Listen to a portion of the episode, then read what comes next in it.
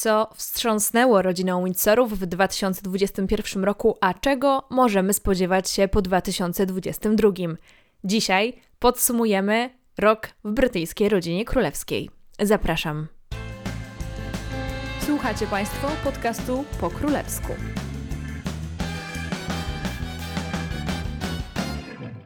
W dzisiejszym odcinku rozmawiam z Agnieszką, która prowadzi profil w Pałacu na Instagramie, a także bloga o brytyjskiej rodzinie królewskiej. Aga jest absolutną specjalistką, jeżeli chodzi o wszystkie zakamarki brytyjskiego prawa dziedziczenia tronu. Czytała chyba wszystkie oświadczenia, które wydaje brytyjska rodzina królewska, no i najbardziej, jak sama mówi, lubi te rzeczy, które innym wydają się trochę nudne. Omówiłyśmy z Agnieszką wszystkie według nas najważniejsze rzeczy, które działy się w brytyjskiej rodzinie królewskiej w ciągu ostatnich 12 miesięcy, a także wyszłyśmy trochę w przyszłość, mówiąc troszkę na temat jubileuszu, który czeka nas w przyszłym roku. Podzieliłyśmy się też naszymi wrażeniami na temat filmu Spencer i jest to długa rozmowa. Jest to najdłuższy dotychczas odcinek mojego podcastu, ale jest ona niezwykle barwna jestem przekonana, że słuchając jej dowiecie się wiele smaczków na temat brytyjskiej brytyjskiej rodziny królewskiej, które w innym wypadku pewnie nie wypłynęłyby. No to co, zapraszam Was do słuchania, bo naprawdę warto. Dziękuję za Wasze zaufanie, za to, że włączyliście ten podcast. No i lecimy. Cześć Agnieszka. Cześć. Bardzo miło mi Cię tu gościć. Czy możesz na początku przedstawić się naszym słuchaczom, kim jesteś i jak to się stało, że interesujesz się royalsami? No moje imię już zdradziłaś, mam na imię Agnieszka i prowadzę na Instagramie profil poświęcony brytyjskiej rodzinie królewskiej, który nosi nazwę W Pałacu. Bardzo dziękuję za zaproszenie. I jak to się stało? To jest zawsze pytanie, na które mam problem, żeby odpowiedzieć, bo nie wiem, jak to się stało. E, po prostu jakoś do tego doszło. Pewnie mogłabym wymienić jakieś momenty, które miały na to wpływ, natomiast wydaje mi się, że jednak nie ma takiego jednego, w którym momentu, w którym zaczęłam się interesować brytyjską rodziną królewską, to gdzieś narastało, aż w końcu zaskutkowało tym e, profilem, najpierw blogiem, a potem profilem e, na Instagramie właśnie dotyczącym e, brytyjskiej rodziny królewskiej. Czy nadal prowadzisz bloga, czy tylko teraz Instagram? Blog istnieje, natomiast nie pojawiają się w, tym, w tej chwili tam jakoś regularnie nowe posty, nowe artykuły, więc można powiedzieć, że blog sam w sobie jest, natomiast on jest raczej wsparciem dla, dla Instagrama. Dobra, to zostawimy linka, żeby można było sobie zajrzeć pod y, w opisie tego podcastu. A co najbardziej lubisz y, z tego royalsowego tematu? Co jakby jest takim twoim, no, że jak po prostu czytasz o tym, to mówisz, tak, tak, tak, to jest moje ulubione.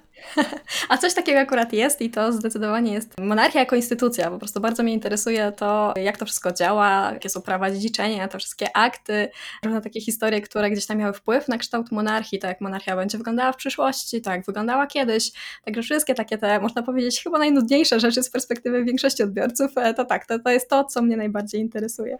Właśnie ja myślę, że to jest super ciekawe. Mnie też to zawsze interesowało, może bardziej jak monarchia w systemie e, prawnym państwa, co może, czego nie może i jak to się zmieniało, e, bo ja bardzo się interesuję wszystkimi instytucjami państwowymi i jak one działają. Ale to super, że właśnie to jest Twoim tutaj konikiem, dlatego że na pewno dużo będziemy na ten temat e, dzisiaj też mówiły w naszym podsumowaniu roku. A powiedz jeszcze, jaki jest Twój ulubiony członek brytyjskiej rodziny królewskiej?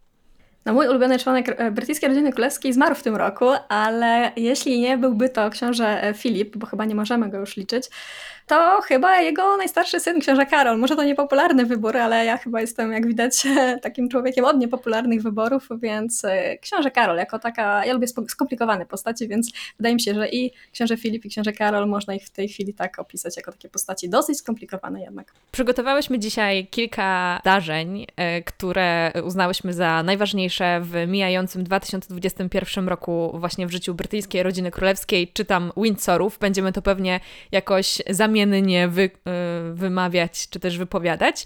No i będziemy tutaj właśnie prezentować te tematy i też próbować y, wzbudzić między sobą jakąś krótką dyskusję, ale myślę, że w większości rzeczy będziemy się zgadzać, więc to nie będzie pewnie jakaś y, ognista dyskusja. Może się tak zdarzyć, tak rzeczywiście. Od czego ty byś zaczęła jako taki, może nie najważniejsze, ale pierwsze, co ci przychodzi do głowy z zeszłego roku, co się wydarzyło u Windsorów? Oj, ja myślę, że jednak e, mimo wszystko to, co mi pierwsze przychodzi do głowy, to jest też chyba jednak najważniejsze, czyli właśnie śmierć księcia Filipa. Może zacznijmy od tego, co jakby wzbudzało najwięcej zainteresowania, a potem przejdziemy do jakichś tematów, które może troszkę mniej jednak tej uwagi przyciągnęły. Jak myślisz? Myślę, że zdecydowanie tak. Tak dla przypomnienia, na początku roku książę Filip był wielokrotnie hospitalizowany. E, miał za sobą właśnie pobyt w szpitalu i no można by tak powiedzieć, że ostatecznie książę Filip zmarł 9 kwietnia rano na zamku w Windsorze. Miał 99 lat, do setki pozostały mu zaledwie dwa miesiące. No i e, po śmierci księcia uruchomiono tak zwaną Operation Fourth Bridge, czyli pogrzeb i wszystko, co się dzieje właśnie po śmierci e, ważnego członka rodziny królewskiej. Pogrzeb odbył się 17 kwietnia, miał miejsce też na zamku w Windsorze. Jak w ogóle pamiętasz ten dzień? Jak pamiętasz w ogóle okoliczności tego wydarzenia? ze swojej strony. Tak, pamiętam, że byłam w pracy i szczerze mówiąc, e, byłam zaszokowana tą informacją, mimo że no, powiedzmy sobie też wprost, że od jakiegoś czasu mówiło się o tym, że to się może wydarzyć. Wydaje się też, że sama rodzina królewska w jakiś sposób nas troszeczkę na to przygotowywała różnymi e, komunikatami, które gdzieś tam się pojawiały, nawiązaniami do zdrowia właśnie księcia Filipa. Mimo, że one były ogólnie dosyć uspokajające, to jednak też e, nawet ten wywiad u Opry, który był nieco wcześniej, do którego na pewno jeszcze przejdziemy dzisiaj, też gdzieś tam pojawiały się informacje, że gdyby w razie coś tam się wydarzyło złego z księciem Filipem, to zostanie jego emisja przesunięta. Także pojawiały się takie informacje, które gdzieś tam mogły nam sugerować, że z tym zdrowiem księcia Filipa nie jest e, najlepiej. Natomiast mimo wszystko ja e, byłam e, tym zaskoczona, jakoś liczyłam na to, że on jednak do tych setnych urodzin dożyje. Niemniej jednak 99 lat to uważam, że naprawdę zacny wiek i, i dla niego myślę, że to też już był taki moment, on też często sam nawiązywał do tego, że, że wcale jakoś tam ta długowieczność nie jest mu szczególnie miła, więc no cóż, no, no dla mnie to było smutne, bo ja, tak jak wspomniałam wcześniej, to był ulubiony członek dla mnie rodziny królewskiej, taki właśnie bardzo specyficzny, bardzo trochę kontrowersyjny na pewno też e, ale na swój sposób reprezentujący jednocześnie tą monarchię i rozumiejący, na czym ta monarchia polega, a z drugiej strony nie będący też całkowicie oderwanym od rzeczywistości. To mi się w nim bardzo podobało takie połączenie um, zrozumienia dla tradycji, a jednocześnie próby wprowadzenia tej rodziny królewskiej jednak w trochę bardziej nowoczesne czasy. To prawda. Ja też miałam nadzieję ogromne, że dożyję tej setki, bo już myślałam, ojej, ale to będą, nie wiem, jakieś urodziny, świętowanie i tak dalej, chociaż znając księcia Filipa raczej... Um, raczej by się skończyło to na jakimś wpisie na Instagramie, a nie byłoby żadnej wielkiej fety, bo pewnie powiedziałby, ach, przecież to, to, co to w ogóle za okoliczność, w ogóle nie warto coś świętować, to jest mało istotne i tak dalej. Tak, tak. Myślę, że znając go, to mogłoby tak właśnie to wyglądać. Zresztą sam jego pogrzeb też powinien, y, może trochę to było wywołane też pandemią, sytuacją po prostu na świecie, ale wydaje mi się, że spodziewano się jednak troszkę większej e, uroczystości, a była taka skromna i też podkreślano, że to na, na życzenie samego księcia, więc to trochę do niego pasuje. Wydaje mi się, ten, ten jego pogrzeb do niego e, naprawdę pasował, jeśli można tak w ogóle powiedzieć o pogrzebie, że do kogoś pasował, to, e, to myślę, że to była taka, taka właśnie okoliczność, tak, że, że to wszystko wyglądało tak spójnie z jego właśnie wizerunkiem, z jego, z tym, czego sobie sam po prostu zażyczył. A czy myślisz, że Gdyby nie pandemia, to jednak rodzina królewska czy mm, organizator pogrzebu y, ugiąłby się i zrobiłby to jednak bardziej tak z pompą. Trudno mi powiedzieć. Wydaje mi się, że mogłoby być więcej osób obecnych na tym pogrzebie i wydaje mi się, że mógłby mieć on nieco bardziej taki właśnie troszeczkę większy, no, to brakuje mi teraz słowa, ale większy charakter, w tym sensie taki większy, z większym rozmachem to wszystko mogłoby być zorganizowane. Natomiast czy byłaby to jakaś uroczystość na miarę pochówku monarchy, no to na pewno nie. No właśnie z tego, z tego e, względu, że sam książę Filip, e, on często podkreślał, że takie rzeczy dla niego nie są specjalnie jakby istotne, nie do końca to jest to, czego on sam potrzebuje, tak? No ale wiemy też, że ten, to ostatnie pożegnanie często jest no, nie dla tych osób, które odeszły, tylko właśnie dla bliskich, więc trudno powiedzieć też, czego oni by potrzebowali. Myślę, że im mniej rozgłosu dla Windsorów w tym momencie, tym jednak lepiej, bo ile wesela, jakieś tam śluby, tak, e, chrzciny, urodziny, dziwne e, inne uroczystości, takie związane bardziej ze świętowaniem rzeczywiście, no to tak, to zawsze przynosi im trochę uwagi, której oni mm, potrzebują do tego, żeby po prostu przetrwać. O tyle pogrzeby to nie jest coś, na czym by chcieli skupiać e, w tamtym momencie swoją uwagę, tak, po prostu żeby, żeby świat na nich patrzył w momencie, kiedy oni żegnają swoją najbliższą osobę. Także myślę, że jakiejś dużej zmiany by nie było, natomiast może rzeczywiście byłoby więcej jakichś osób związanych z pracą księcia Filipa, tak z instytucjami, którymi patronował i tak dalej, e, że byłoby po prostu więcej osób na tym. Mhm.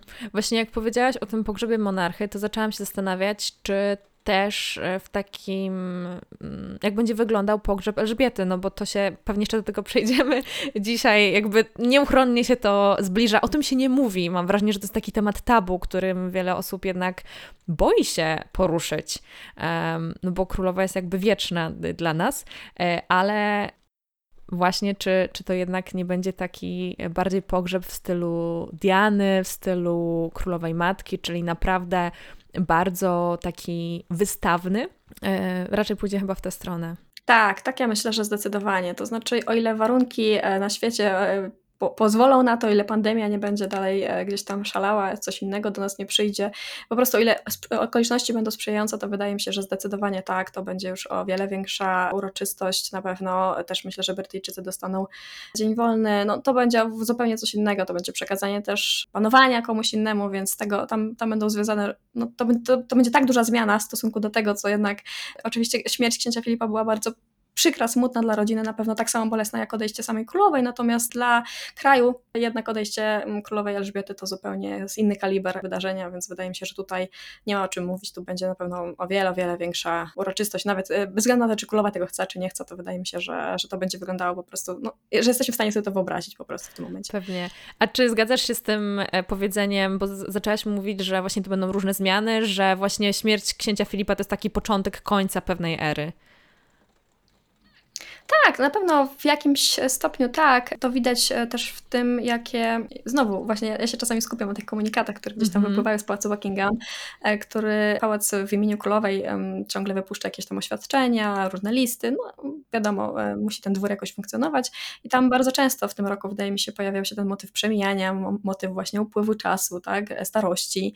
Wydaje mi się, że, że jakby zaczyna się ta narracja trochę zmieniać też w kierunku takiej, że jednak no, nikt nie żyje wiecznie, sama królowa to właśnie w tym tym roku też tam w którymś liście napisała, że no, wiadomo, tak, nie ma osób, które żyją wiecznie, więc ona też żyć wiecznie nie będzie i myślę, że powoli zaczyna właśnie, tak jak mówię, ta narracja się troszeczkę zmieniać i może być to właśnie wpływ śmierci księcia Filipa, gdzie no jakby zauważyliśmy, że oni jednak rzeczywiście nie są e, wieczni, bo do tej pory nam się wydało, okej, okay, nie są wieczni, ale jednak żyją już bardzo, bardzo długo, tak?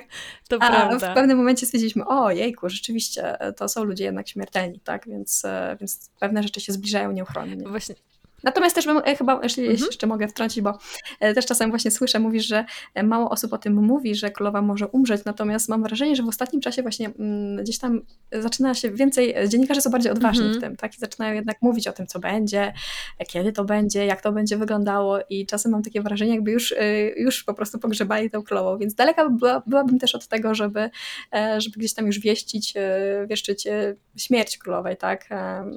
Czy jakieś tam rychłe odejście, bo równie dobrze ona może jeszcze naprawdę e, sporo lat przeżyć. Jej, jej mama dożyła sędziwego wieku, chyba tam 101 lat, więc, e, czy nawet blisko 102, e, więc, więc myślę, że jeszcze, jeszcze królowa mm, naprawdę nie mówi ostatniego słowa. Tak, w tym roku zdecydowanie ta narracja się zmieniła i wydaje mi się właśnie tak jak mówisz, że wcześniej nie mówiło się jednak e, o tej śmierci, teraz powoli zaczęto i muszę powiedzieć, że jestem bardzo ciekawa, ponieważ e, no my jeszcze nagrywamy to przed świętami Bożego Narodzenia, czy przemówienie bożonarodzeniowe też będzie o tym, o przemijaniu, bo myślę, że tutaj można by w wielu aspektach nawiązać zarówno do e, sytuacji na świecie, jak i właśnie e, jej rodziny. No nasi słuchacze mają e, to przewagę, że w momencie, kiedy ten odcinek się ukazał, no to już to przemówienie było, więc można tutaj nasze podejrzenia jakoś że tak powiem, porównać z rzeczywistością. Tak. No gdybym miała się zakładać, to powiedziała, że tak, ale dajcie znać właśnie Annie, czy, czy rzeczywiście tak było, czy nie. Gdybym miała się zakładać, to bym powiedziała, że o czymś, o czymś takim wspomniała, do czegoś takiego nawiązała. Natomiast z królową nigdy nic nie wiadomo. A jakie śmierć księcia Filipa przyniosła konsekwencje w rodzinie? Czy są jakieś osoby, które częściej widzimy, rzadziej widzimy? Kto na to miejsce Filipa jakby e, wskoczył, twoim zdaniem? Ja myślę, że akurat e, tutaj nie było takiego dużego problemu, dlatego że e, książę Filip przeszedł na emeryturę tam w 2017 mhm. roku, czy z końcem 2017 roku, więc jakby to jego miejsce gdzieś tam e, po drodze zostało trochę zastąpione, tak? Te jego obowiązki zawodowe ktoś przejął, natomiast wydaje mi się, że jednak większą dziurą tutaj okazali, okazali się Harry i Meghan i ich odejście z rodziny. To, to było trudniejsze do zastąpienia i tutaj należało szukać jakichś tam zastępców. Natomiast na pewno dla samej rodziny odejście księcia Filipa Filipa to było coś bolesnego i to, i to jest już luka, którą, której mi się wydaje, że bardzo trudno jest zastąpić. Pewnie tak. Ja myślę, że właśnie w momencie, kiedy Harry i Meghan odeszli z rodziny, czyli te prawie dwa lata temu, no i przyszła ta księ śmierć księcia Filipa, który no już się nie pokazywał od kilku lat, ale jednak gdzieś tam nadal był, to dużo bardziej widzimy na przykład Edwarda i Sofii. Oni tak jakby wskoczyli trochę na te miejsca, bo wcześniej byli jednak gdzieś tam daleko. Widzimy dużo częściej Kamilę, wydaje mi się, więc oni są takimi bardziej naświetlanymi członkami. No jeszcze mamy jednego członka, który też został odsunięty. W ogóle dużo zmian w ciągu ostatnich lat, jeżeli chodzi o... Dużo etatów do zastąpienia. tak. Dużo etatów się zwolniło, tak.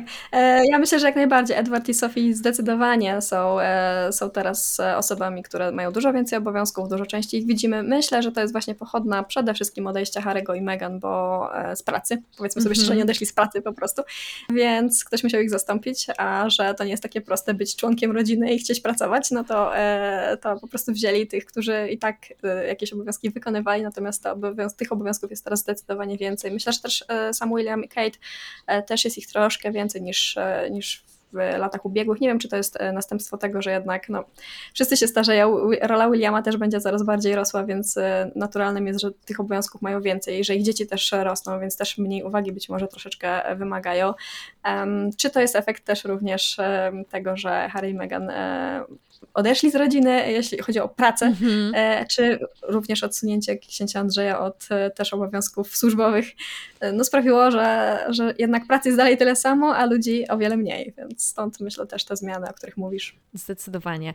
Dobra, przechodzimy chyba do kolejnego tematu, bo widzę, że tutaj śmierć księcia Filipa nam się rozlała też na wiele innych, ale to bardzo dobrze, dlatego że to podsumowuje w pewien sposób właśnie to, co się działo w ciągu ostatniego roku, czy ostatnich nawet e, dwóch lat, ale się zintensyfikowało intensyfikowało w ciągu ostatniego roku. No bo na przykład, jeszcze tak wracając do tego, ja w zeszłym roku nie widziałam aż takiej wielkiej wyrwy, dlatego że w ogóle rodzina królewska ze względu na sytuację trochę mniej się angażowała, a w tym roku to jakby wypłynęło, że o tutaj mamy tych więcej, tych więcej, tych mniej, więc no. Tak, tak, myślę, że zdecydowanie tak. Dobra, no to tak, mamy do wyboru kolejne tutaj wypisane z naszej listy e, tematy, do jakiego teraz chcielibyśmy przejść. Lećmy z oprą, bo myślę, że to był drugi taki gwóźdź tego roku, który, o którym bardzo dużo się mówiło i który, który wzbudzał ten temat, wzbudzał po prostu bardzo dużo emocji też wśród osób, które się na co dzień nie interesują, e, wydaje mi się, brytyjską rodziną królewską. E, I to było coś, gdzie też w pewnym momencie myślę, że też to na pewno odczułaś. Bardzo dużo osób zaczęło pisać mm -hmm. do nas, e, czy, czy gdzieś tam się odzywać, czy słuchać, czy pytać o jakieś rzeczy, o których wcześniej jakby nikt nie pytał, tak? Była, była taka grupka, która gdzieś tam nas obserwowała i interesowała się już troszeczkę tym tematem i przyszło bardzo dużo nowych osób właśnie zainteresowanych tym konkretnym wątkiem, jakim był ten wywiad Harry'ego i Meghan, jak myślisz? Czy też tak jakby miałaś takie odczucie e, wtedy, kiedy to się wydarzyło? Tak, ja zdecydowanie jakby e, miałam te same doświadczenia, dlatego że są takie momenty w życiu brytyjskiej rodziny królewskiej, które mega jakby tą uwagę publiczności dynamizują. Że nawet jak ktoś się kiedyś interesował, ale już zapomniał, no to jednak jak jest coś takiego wielkiego, to, to e, obserwatorzy tych wydarzeń wracają. I właśnie tutaj w tym roku się tak złożyło, że ten wywiad u Opry był miesiąc przed śmiercią księcia Filipa, więc jakby e, tutaj e, można było się zainteresować tymi dwoma rzeczami mniej więcej w tym samym czasie, ale jeszcze przed wywiadem u, u Opry Harry i Meghan się z, tak powiem, zaktywizowali medialnie, na przykład tym, że Harry był w programie Jamesa Cordena. Tak, tak, bardzo fajny ogólnie e, program. To znaczy, wydaje mi się, że fajnie to wyszło, dosyć zabawnie. To inna sprawa oczywiście nad tym, czy, czy jakby to jest właściwe, bo ja wiem, że wiele osób, które ma, ma podejście bardzo takie tradycyjne do um, członków rodziny królewskiej, do ich pracy nawet na e, wypowiedzeniu, to, to jednak uznało, że to jest okropna, okropna fopa, natomiast e, ja uważam, że jak na jakiś tam etap nowego życia, jeśli miał taką potrzebę, to wyszło nawet całkiem fajnie. Nie wiem, jak to by się podobał ten program akurat. Mi się bardzo było podobał. programów z nimi w tym roku, więc... Tak, tak, tak. W ogóle oni w, tak przez rok byli w uśpieniu, I dopiero się zaczęli aktywizować w momencie, kiedy rzeczywiście jakby formalnie zrobili ten Megxit. To było trochę jak z Brexitem, że jakby on następował, następował i potem przyszedł moment, kiedy rzeczywiście to tak odcięcie na, nastąpiło i wtedy właśnie się zaczęli aktywizować i chyba pierwszym wystąpieniem właśnie był Harry u Jamesa Cordena i bardzo mi się to podobało. Uważam, że to było zrobione zabawnie, ze smakiem. Były też takie historyki y, wewnątrz rodziny, czyli że Harry tam rozmawia y, na Skype'ie czy na jakimś innym komunikatorze ze swoją babcią i dziadkiem jeszcze wówczas. Także naprawdę było to zrobione fajnie, ze smakiem. Y, no się świetnie bawiłam, jak to oglądałam. Tak, zdecydowanie bardzo przyjemny, bardzo przyjemny program wyszedł z tego. A potem była opera. Tak. A potem była opera, ale myślę, że jeszcze zanim przejdziemy do opery, bo myślę, że to będzie najdłuższy wątek, to jeszcze w listopadzie mieliśmy y, też solo wystąpienie w programie, tylko że Megan, y, która była u Ellen i dla mnie to była równowaga do tego, co Harry zrobił u Jamesa Cordena, dlatego, że tam to było fajne i ze smakiem, a, a dla mnie wystąpienie Megan u Ellen było uh, ciężkie. Nie, niestety ja uważam, że jakby im, e, im dalej w rok, tym e, te wystąpienia Harry'ego i Meghan gorsze. Niestety e, ten, ten, to, to wystąpienie właśnie u Ellen, no nie, no nie, kompletnie nie. Nie mój, nie mój typ może też programu, bo ja jakby mhm. nie jestem fanką tego typu mm, formatów, ale no zdecydowanie gdzieś tam, no jednak dla, nawet dla mnie to było za dużo, a ja naprawdę wydaje mi się, staram się być bardzo taka otwarta na te wszystkie ich rzeczy, które oni robią już po odejściu z rodziny królewskiej, no bo tak naprawdę odeszli z pracy mogą robić co chcą, natomiast czy ja bym mhm. na ich miejscu wybrała coś takiego, nie wiem jaki mają, nie wiem do czego dążą wizerunkowo, natomiast e, no moim zdaniem nie, nie wybrzmiało to najlepiej. Pewnie, tak, zdecydowanie. To jakby to wystąpienie Harego było naprawdę ze smakiem. Y, no niestety dla mnie u Megan i Ellen y, tego smaku zabrakło. Y, i wyczucia zabrakło. No. Tak, tak, też tak myślę. Dobra, ale opera, po prostu punkt, który elektryzował nas przez cały rok, nie tylko tym, że się wydarzył, ale też to, co było potem, a to, co było jeszcze kilka miesięcy później. To jest jakaś w ogóle niekończąca się telenowela oskarżeń i o, Jezus Maria, nawet nie wiem od czego zacząć. Pomyśl, tak, pomyśl sobie było, gdyby Pałac Buckingham wdał się w bójkę na e, jakieś oświadczenie. Dopiero byśmy mieli tak. telenowelę. Może dobrze, że tego nie zrobił tak. w takim razie. Jakby e, przybliżając temat dla tych, którzy może nie pamiętają tego niezwykłego wydarzenia, chociaż myślę, że jest was niewiele, dlatego że nawet tacy sezonowi obserwatorzy rodziny królewskiej jakby się o tym bardzo dobrze dowiedzieli.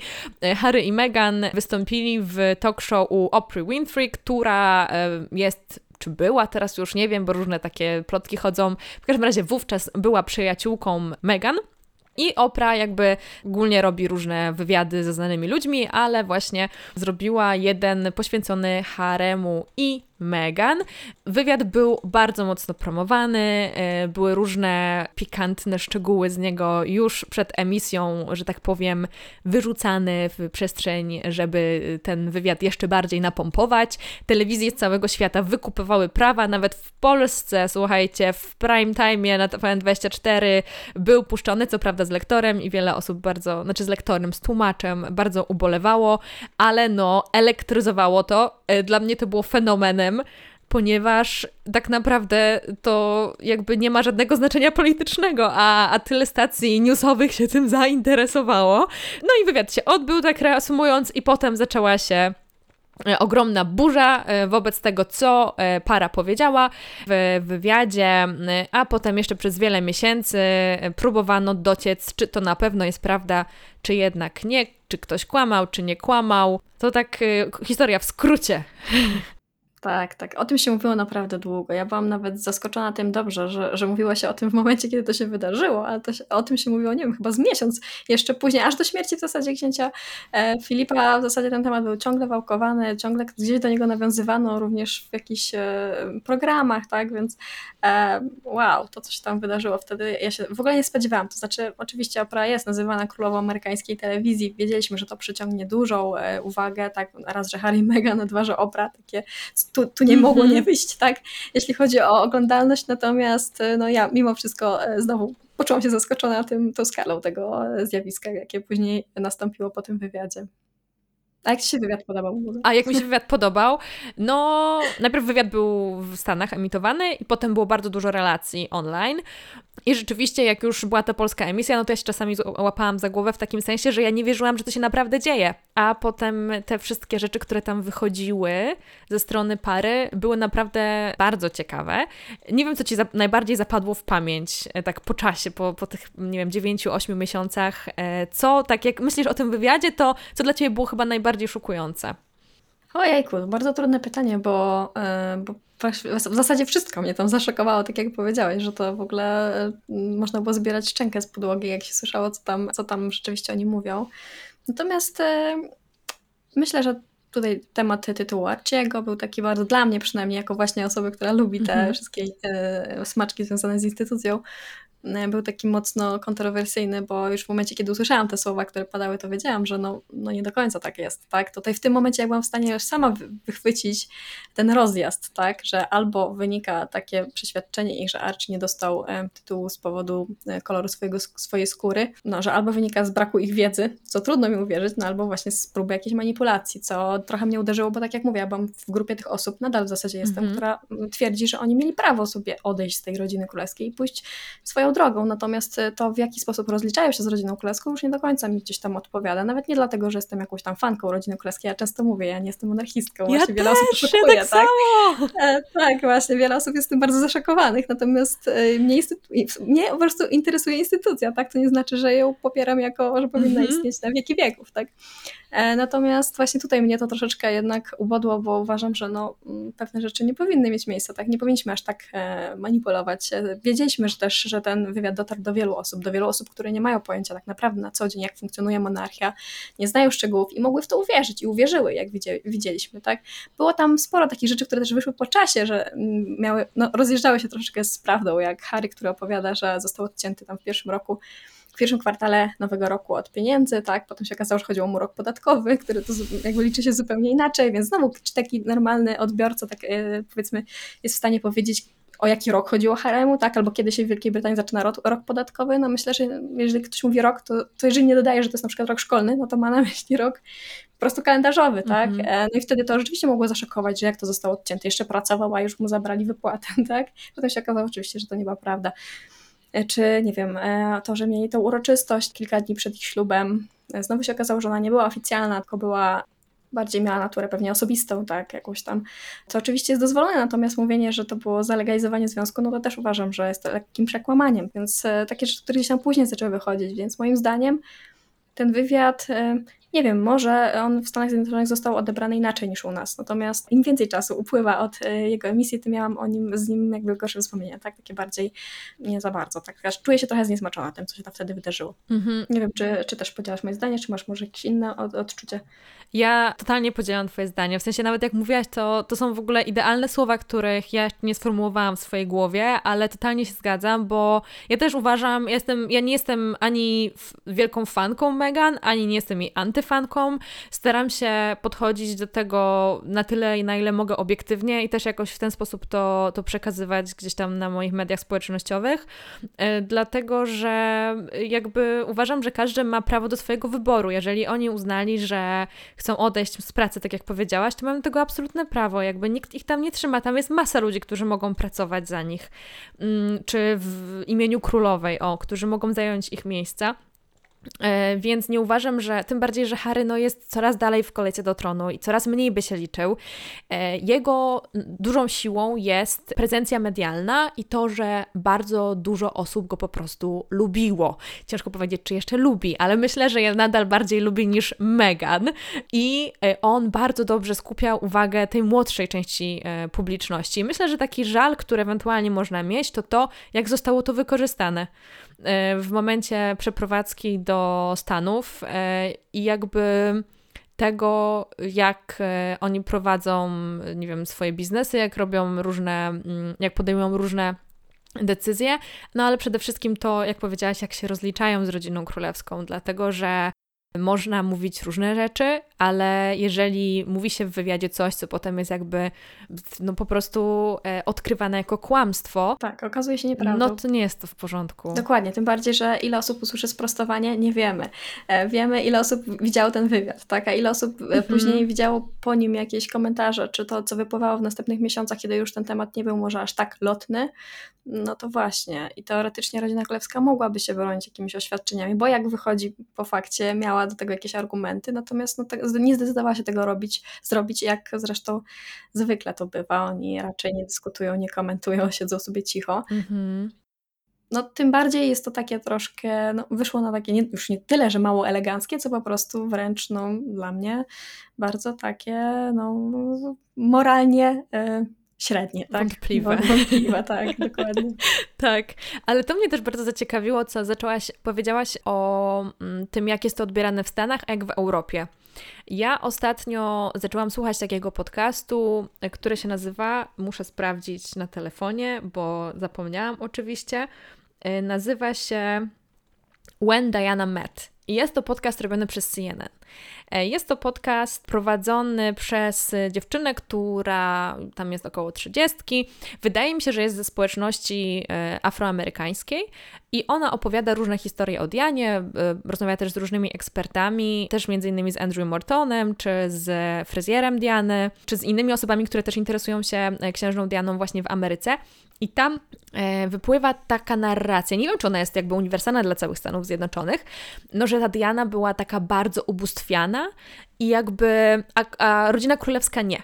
I to jakby idzie trochę w jednej linii z tym, że znowu tacy re, rebelo, rebelsi, rebelowie jak Harry i Meghan jednak e, kupują tą publiczność amerykańską, no bo też jest to Sandiany, no a jednak kro, rodzina królewska, jak już była prze, wcześniej przedstawiana jako taka, jak, jako ci źli, to teraz też jest łatwo ich w ten sposób e, przed, przedstawić. Mm, no i w ogóle bardzo dużo za, zainteresowania e, Idianą i Harem i Meghan jest w Stanach Zjednoczonych. No na przykład film Spencer, który ostatnio wyszedł, no to jest jednak robiony na rynek amerykański. I właśnie dziwi mnie to, a może bardziej fascynuje, jak postrzegamy temat royalsów w Europie, a jak w Stanach Zjednoczonych. Nie wiem, czy coś podobnego zaobserwowałaś. Dla mnie to jest dosyć nowe odkrycie, e, bo w ogóle zafascynował mnie ostatnio temat właśnie postrzegania Diany i jego fenomenu popkulturowego, więc zaczęłam to zgłębiać. Tak, tak. Ja myślę, że zdecydowanie tak jest i że zupełnie inaczej odbieramy postać Harego i Meghan, postaci Harego i Meghan u nas tutaj w Europie, a zupełnie inaczej um, odbiera się ich w Stanach Zjednoczonych i podobnie z Dianą. Zresztą myślę, że nawet tutaj Diana to w ogóle jest taka postać, że jeżeli ją ubóstwiasz, to prawdopodobnie nie przepadasz za rodziną królewską, bo wydaje się, że te dwie rzeczy są nie do połączenia, to znaczy ubóstwianie mm. jednych i mhm. drugich, tak?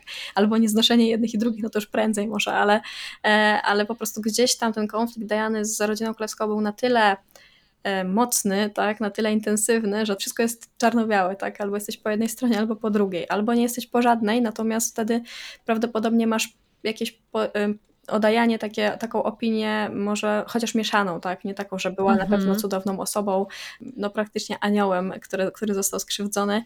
No i też tak samo o, o rodzinie królewskiej. Ja myślę, że na wszystko trzeba spoglądać po prostu bardzo tak e, krytycznie. To znaczy, dużo osób po prostu to czerpie tą wiedzę, tak? Często e, właśnie u siebie pada takie pytanie u mnie na profilu, tak? Skąd czerpiesz swoją wiedzę? No, na pewno odsiałabym tutaj mm, jakieś tam magazyny plotkarskie, które mają taką właśnie znowu narrację bardzo jednostronną. Jeśli mm, odpowiada im, żeby napisać, że Diana była cudowna, to piszą, że była cudowna. Jak odpowiada im zupełnie coś innego, to jest coś innego, tak? Więc e, jakby unikałem takich źródeł informacji, bo potem właśnie się dzieje tak, że, że mamy problem z realnym ocenieniem jakiejś tam osoby. Bardzo tak mhm. zero-jedynkowo oceniamy ludzi, tak? Że albo byli wspaniali i na pewno tak było, koniec kropka, albo byli źli i też na pewno tak było, koniec kropka. A wydaje mi się, że prawda zwykle leży gdzieś po środku i że ten konflikt był po prostu dużo bardziej skomplikowany niż nam się wydaje w tej, z tej perspektywy dzisiaj, tak, że, e, że jednak to nie było takie proste do ocenienia. I my, wydaje mi się, podchodzimy do tego inaczej w Europie, po prostu mamy troszeczkę inną narrację w mediach, a zupełnie inną narrację mają um, ludzie żyjący w Stanach Zjednoczonych i stąd wynika po prostu też e, trochę e, ta różnica w odbiorze tak, danych postaci. Tak mi się po prostu wydaje, niestety. Uważam, że nie powinna tak być, ale tak chyba trochę jest. Przejdźmy może teraz do sprawy, która myślę, że jest mniej dzieląca społeczeństwo niż Harry i Meghan, czyli do księcia Andrzeja. Co się działo w tym roku z księciem Andrzejem? To samo co w zeszłym, czyli e, przebywa na banicji od, e, od pracy w rodzinie królewskiej, a przebywa na tej ba banicji, ponieważ e, no, jest e, jakby jedną z, twarzy tak zwanej afery Epsteina. No i do tej pory był tylko jedną z twarzy i nie miał jakby postawionych zarzutów żadnych. Natomiast w tej chwili nadal, nadal nie ma zarzutów natury takiej karnej, tak? Ja nie jestem prawnikiem, więc nie wiem, teraz jak słucha nas jakiś prawnik, to, to niech za, zatka uszy. Ale chodzi o to, Albo że... lepsze sprostowanie. Tak, dokładnie. Nie ma, e, nie ma zarzutów karnych, to znaczy nie ma... Mm, jego nazwisko jakby nie, nie pojawia się w tym kontekście. Natomiast sama e, Virginia Roberts, czy ona teraz chyba nazywa się Jeffrey, no, bądź tak, tak, tak, mam nadzieję, że tak, nie, tak. nie, nie przekręciłam jej nazwiska, wytoczyła mu proces cywilny, to znaczy właśnie oskarża go o to, że w 2001 roku, kiedy ona miała zdaje się, że 17 lat, on ją właśnie wykorzystał seksualnie no jakby w ramach tej całej siatki zorganizowanej przez Jeffrey'a Epsteina swego czasu. No i to już jest poważniejszy, wydaje mi się, kaliber. Co prawda nadal nie są to jeszcze zarzuty karne, e, za które groziłoby mu na przykład więzienie, natomiast no jest już to jakiś zarzut, którego będzie, będzie musiał się wreszcie zacząć tłumaczyć i też jego prawnicy tam e, weszli, weszli mm, do akcji. No i z tego, co e, też ostatnio czytałam, to mm, ten proces ma się odbyć, czy ma się przynajmniej rozpocząć no w drugiej połowie przyszłego roku, także na pewno to jeszcze przed nami, to jak to będzie dokładnie wyglądało. Tam na razie są przepychanki prawników. E, no, do tej pory też, e, mimo że książę Andrzej próbował tam mówić, że on oczywiście jest do dyspozycji wszystkich śledczych i tak dalej, to nie było widać żadnych, e, żadnych działań, tak, które by potwierdziły to, że mhm. rzeczywiście tak jest. Natomiast już w tej chwili po prostu nie ma wyjścia, bo będzie musiał wziąć w tym udział, bo został po prostu pozwany. Także e, no zobaczymy, jak to się potoczy, czy e, no, co tutaj się wydarzy w tym temacie.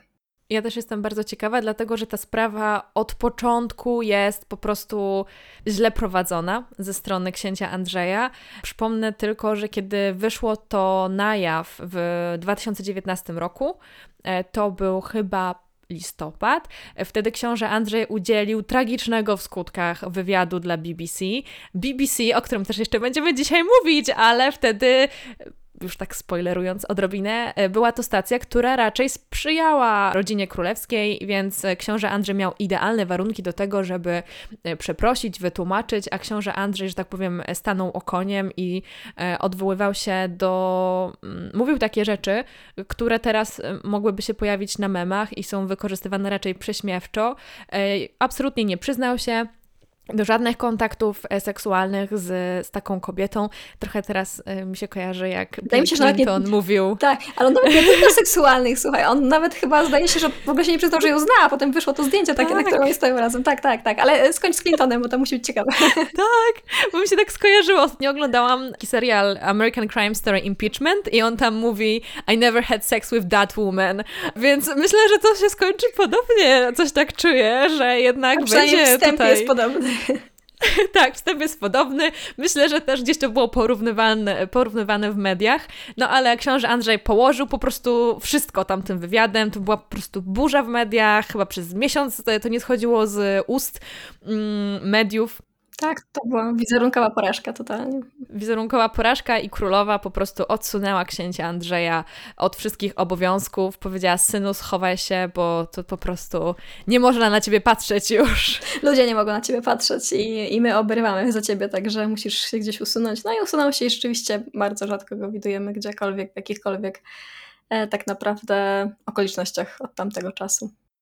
To prawda. E, on był tak usunięty, że nawet nie było go na zdjęciach ze ślubu jego córki. Tak, dokładnie. Do tak. tego stopnia usunięty. On się e, tam pojawił tylko, był taki krótki wywiad z nim e, przy okazji śmierci księcia Filipa, coś tam powiedział o swoim ojcu, ale też to nie było zbyt dobrze odebrane tak, generalnie. to wzbudziło też kontrowersję. Nawet ten krótki moment, kiedy wypowiada się właśnie tak naprawdę o śmierci swojego ojca, więc teoretycznie no, mogłoby być to jakoś uzasadnione, bez względu na to, czy on pracuje dla rodziny, czy nie pracuje, no to jest jego dzieckiem, był jego dzieckiem. Więc, więc wydaje się, że no, to mogłoby być jakoś tam usprawiedliwione, ale i tak zostało to bardzo źle odebrane. No, mm, no ale tak jak mówisz, nie było go na zdjęciach. W ogóle mm, tam sugerowano, że ten ślub nie był transmitowany. To znaczy, on później się odbył e, finalnie i tak przez pandemię w zupełnie innym terminie niż i innej formie niż miał się odbyć mm -hmm. i niż mhm. zapowiadano. Natomiast tam pamiętam, że były takie też dyskusje o tym, że dlaczego ten ślub nie będzie transmitowany, bo to było wiadomo od samego początku, nawet jeszcze przed pandemią, że, że nie będzie transmisji z tego ślubu i właśnie e, tam pojawiły się takie sugestie, że to dlatego, żeby no, nie pokazywać, jak ojciec prowadzi córkę do ołtarza, bo przecież nie dałoby się tego uniknąć, tak, e, robiąc transmisję z takiego, z takiej uroczystości, no bo jednak jak, jak, jak miałby to operator wyciąć moment, kiedy panna młoda idzie gdzieś tam do ołtarza prowadzona przez ojca, który no właśnie e, nie może być pokazywany tak naprawdę teraz dla dobra całej rodziny, więc stąd też właśnie przynajmniej były takie pogłoski, tak, że, że dlatego e, zdecydowała się na to, żeby nie było transmisji z tego ślubu, przecież nawet Eugenia miała transmisję ze swojego ślubu, tak. więc... E, można zobaczyć w internecie nadal w ogóle wszystkie śluby można y, na YouTubie po prostu sobie obejrzeć, ale nie Beatrice. Ale piękne miała zdjęcie, jejku. Tak, tak. Zdjęcia ślubu. zdecydowanie cudne, no i też jest jeszcze z księciem Filipem, e, też e, zdjęcia Beatrice, więc tutaj no, myślę, że uroczystość pewnie fajna, natomiast no, że Andrzej jest teraz tak dużym problemem wizerunkowym dla rodziny królewskiej, że sama nie wiem, czy bardziej Andrzej, czy bardziej Harry i Meghan, nie wiem, jakby chyba nie wiedzą nawet na czym się skupić, co jest większym problemem, tak, wizerunkowym dla nich w tym momencie no mają dwa takie naprawdę mocne ciosy, obrywają non-stop od nich, więc y, mają co robić, tak? Specy od wizerunku rodziny królewskiej, na pewno i prawnicy również. Zdecydowanie. A jeżeli ktoś z Was chciałby jakby bardziej się wgryźć i poznać tajniki afery właśnie Epsteina i totalnie znienawidzić księcia Andrzeja, y, to jest y, taki, taka seria dokumentalna na Netflixie właśnie o Epsteinie. Bardzo polecam. Jestem przekonana, że po obejrzeniu jej już nigdy nie spojrzycie na księcia Andrzeja przychylnym okiem, Chyba, że jakimś cudem wykaraska się z tego, co zostało mu zarzucone, ale no wiadomo, no, dopóki nie jest, y, że tak powiem, skazany, nie jest winny, ale myślę, że ciężko będzie mu zreperować kiedykolwiek wizerunek i raczej w sumie nie wiem, czy dla niego to niedobrze, bo tak sobie będzie siedział, nic nie robił tylko korzystał z tego, że jest królewskim synem. Jasne, dla niektórych osób pewnie byłoby to ok, natomiast znając jego, e, no to on jednak lubi być w centrum, zawsze lubił być w centrum zainteresowania, nawet jak jeszcze właśnie pracował, on się zajmował zajmował takimi rzeczami głównie związanymi z przedsiębiorczością, trochę z wojskiem, e, to, e, to naprawdę to był rzeczywiście jego żywioł i wydaje mi się, że on e, nawet nie wiem, czy nie z całego swojego rodzeństwa jest taki najbardziej medialny, znaczy najbardziej lubi tą medialność swoją, tak, więc myślę, że tego w związku z tym dosyć mocno boli. Ale dokument, który polecasz, też bardzo polecam, też oglądałam i zwłaszcza ten czwarty chyba odcinek jest poświęcony tak w dużej mierze księciu Andrzejowi, więc, mhm. więc polecam również. Wspominałyśmy przed chwilą o księżniczce Beatrice i księżniczce Eugenii, czyli Beatrycze i Eugenia. Jejku, te polsko-angielskie nazwy wymienione ze sobą razem, one nigdy nie brzmią dobrze, więc... Tak, ja też nigdy nie zawsze... wiem, jakiej powinnam używać, także tak używam sobie zamiennie. Powinnam się na coś decydować, ale do tej pory to nie nastąpiło. Tak, u mnie też jest ten problem, chociaż jak mówię na przykład do jednej osoby, to staram się jednak, żeby Diana była zawsze Dianą, albo Diana była zawsze Dianą, tak, żeby było tak powiedzmy y, jednolicie. W każdym razie mówiłyśmy o córkach y, księcia Andrzeja Beatrycze i Eugenii i mówiłyśmy też o ich ślubach, które już za nami nawet nie były w 2021 roku, ale w 2021 roku zdarzyło się coś innego, co je łączy, czyli królewskie dzieci, tak. a właściwie... Obie zostały matkami. Tak, a właściwie są, powinniśmy powiedzieć królewskie pra, prawnuki. Też tak. z tymi pra, to nie wiem, ile tych pra powinno tam prawnuki, być. Pra, prawnuki, tak, prawnuki. prawnuki, dobrze. Teraz prawnuki. musiałam też sobie to przekalkulować. prawnuki. Mówimy o prawnuki. Tak, w tym roku powitaliśmy kilku nowych członków brytyjskiej rodziny królewskiej. No i jest to poniekąd właśnie efekt tych ślubów brytyjskiej rodziny z ostatnich lat, bo tych ślubów e, w ciągu ostatnich pięciu lat e, było co niemiara. No, we wcześniejszych też, ale generalnie ostatnie 10 lat, powiedzmy, to, to zdecydowanie był natłok ślubów.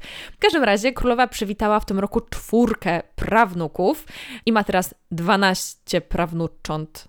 Tak. Tak, 12. Całkiem zacna gromadka.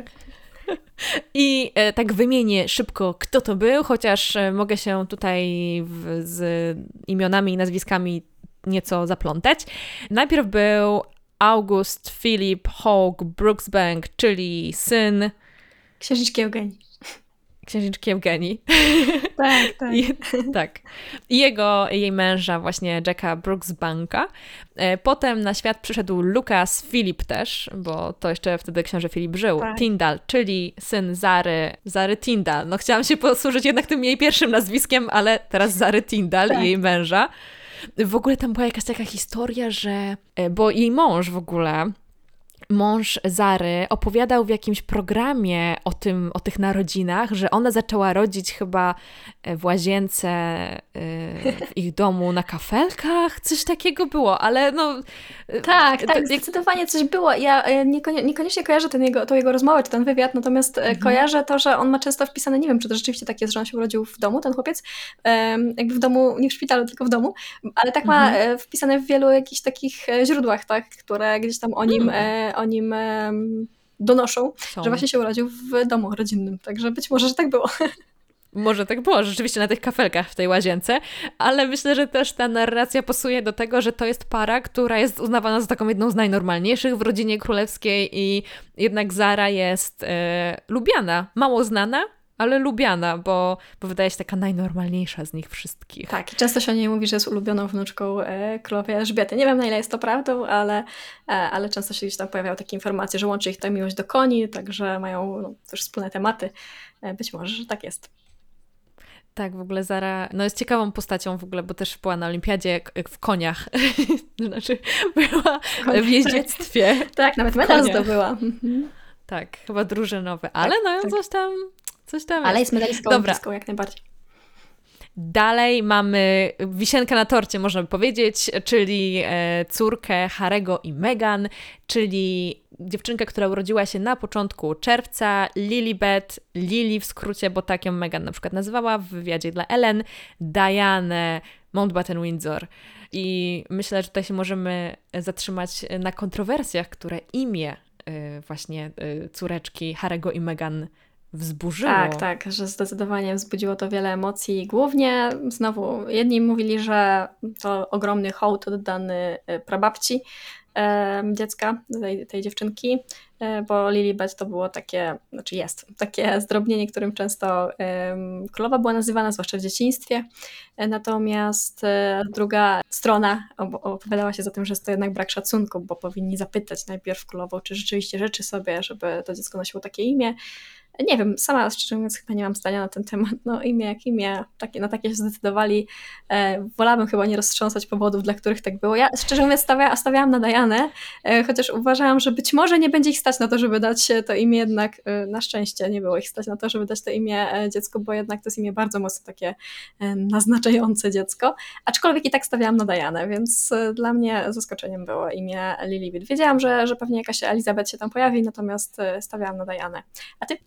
Ja e, na Diana nie wiem, czy stawiałam, w sumie nie miałam zdania wtedy. E, mnie tylko szokowało w sumie to, że nadali imię po babci, w którą dwa miesiące czy tam trzy miesiące temu tak naprawdę trochę celowali może nie, nie jakby bezpośrednio, tylko bardziej w instytucję rodziny królewskiej no, niż w samą królową. Nie? Tak, ale ona jest głową tej instytucji, więc no wydaje mi się to takie trochę niespójne jednak.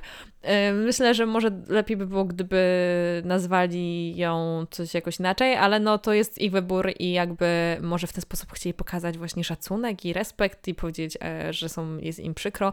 Ciężko powiedzieć, każdy rodzic e, podejmuje swoje decyzje dotyczące imienia dziecka i nie ma co się tym y, tutaj jakoś siłować. Tak, tak. Oni też w wywiadzie mówili mm, wielokrotnie, podkreślali, że sama królowa, oni mają nic do królowej, królowa jest wspaniała, królowa bardzo ciepło przyjęła Megan i tak dalej, to było podkreślane wielokrotnie, więc wydaje mi się, że oni e, w tym wszystkim, w tym całym ataku na, na instytucje właśnie, e, starają mhm. się jednak mimo wszystko zachować jakieś tam poprawne relacje z samą królową. Nie wiem, czy to jest możliwe, osobiście mam wątpliwości, no bo jednak gdybym ja była głową jakiejś instytucji, ktoś w nią celowo mówiąc, że ja sama jestem w sumie wspaniała, ale instytucja którą kieruję, to nie za bardzo, to pewnie, no, no nie wiem, pewnie by mnie to nie do końca przekonało.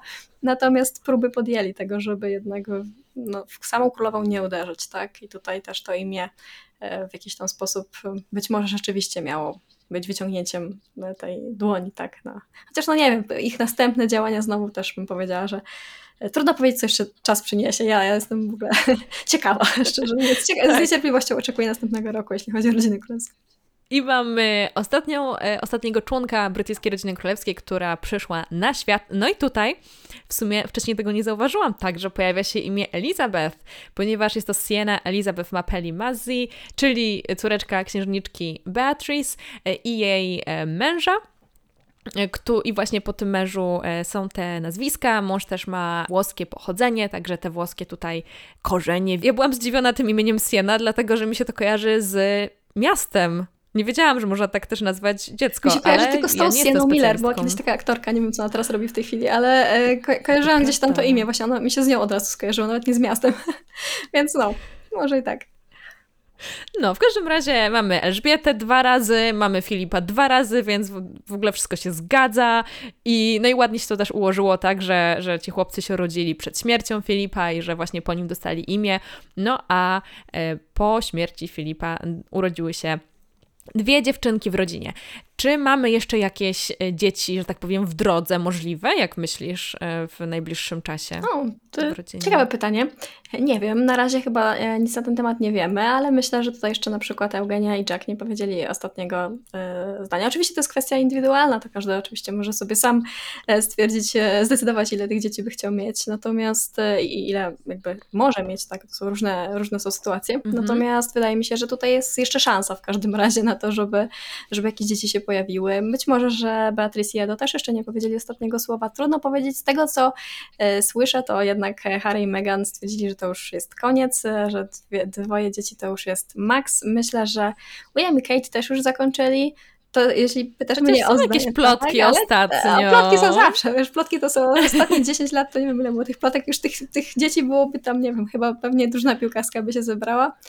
E, stawiam no na... tak jest, 12 już prawnucząc, tak, tak, więc tak, y, ale... słuchaj, nawet y, sędzia.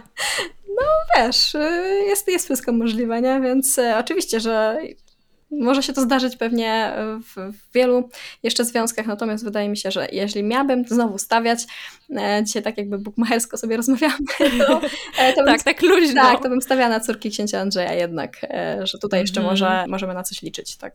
Pewnie, też tak myślę, chociaż ja bym powiedziała, że nie byłabym zaskoczona, gdyby Kate i William zdecydowali e, jeszcze się na potomstwo.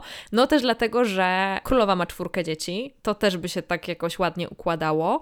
W ogóle e, w rodzinie królewskiej nie wiem, czy było ostatnio tak, że, był, byli, że byłoby jedno dziecko. Raczej jest dwójka lub więcej. Tak.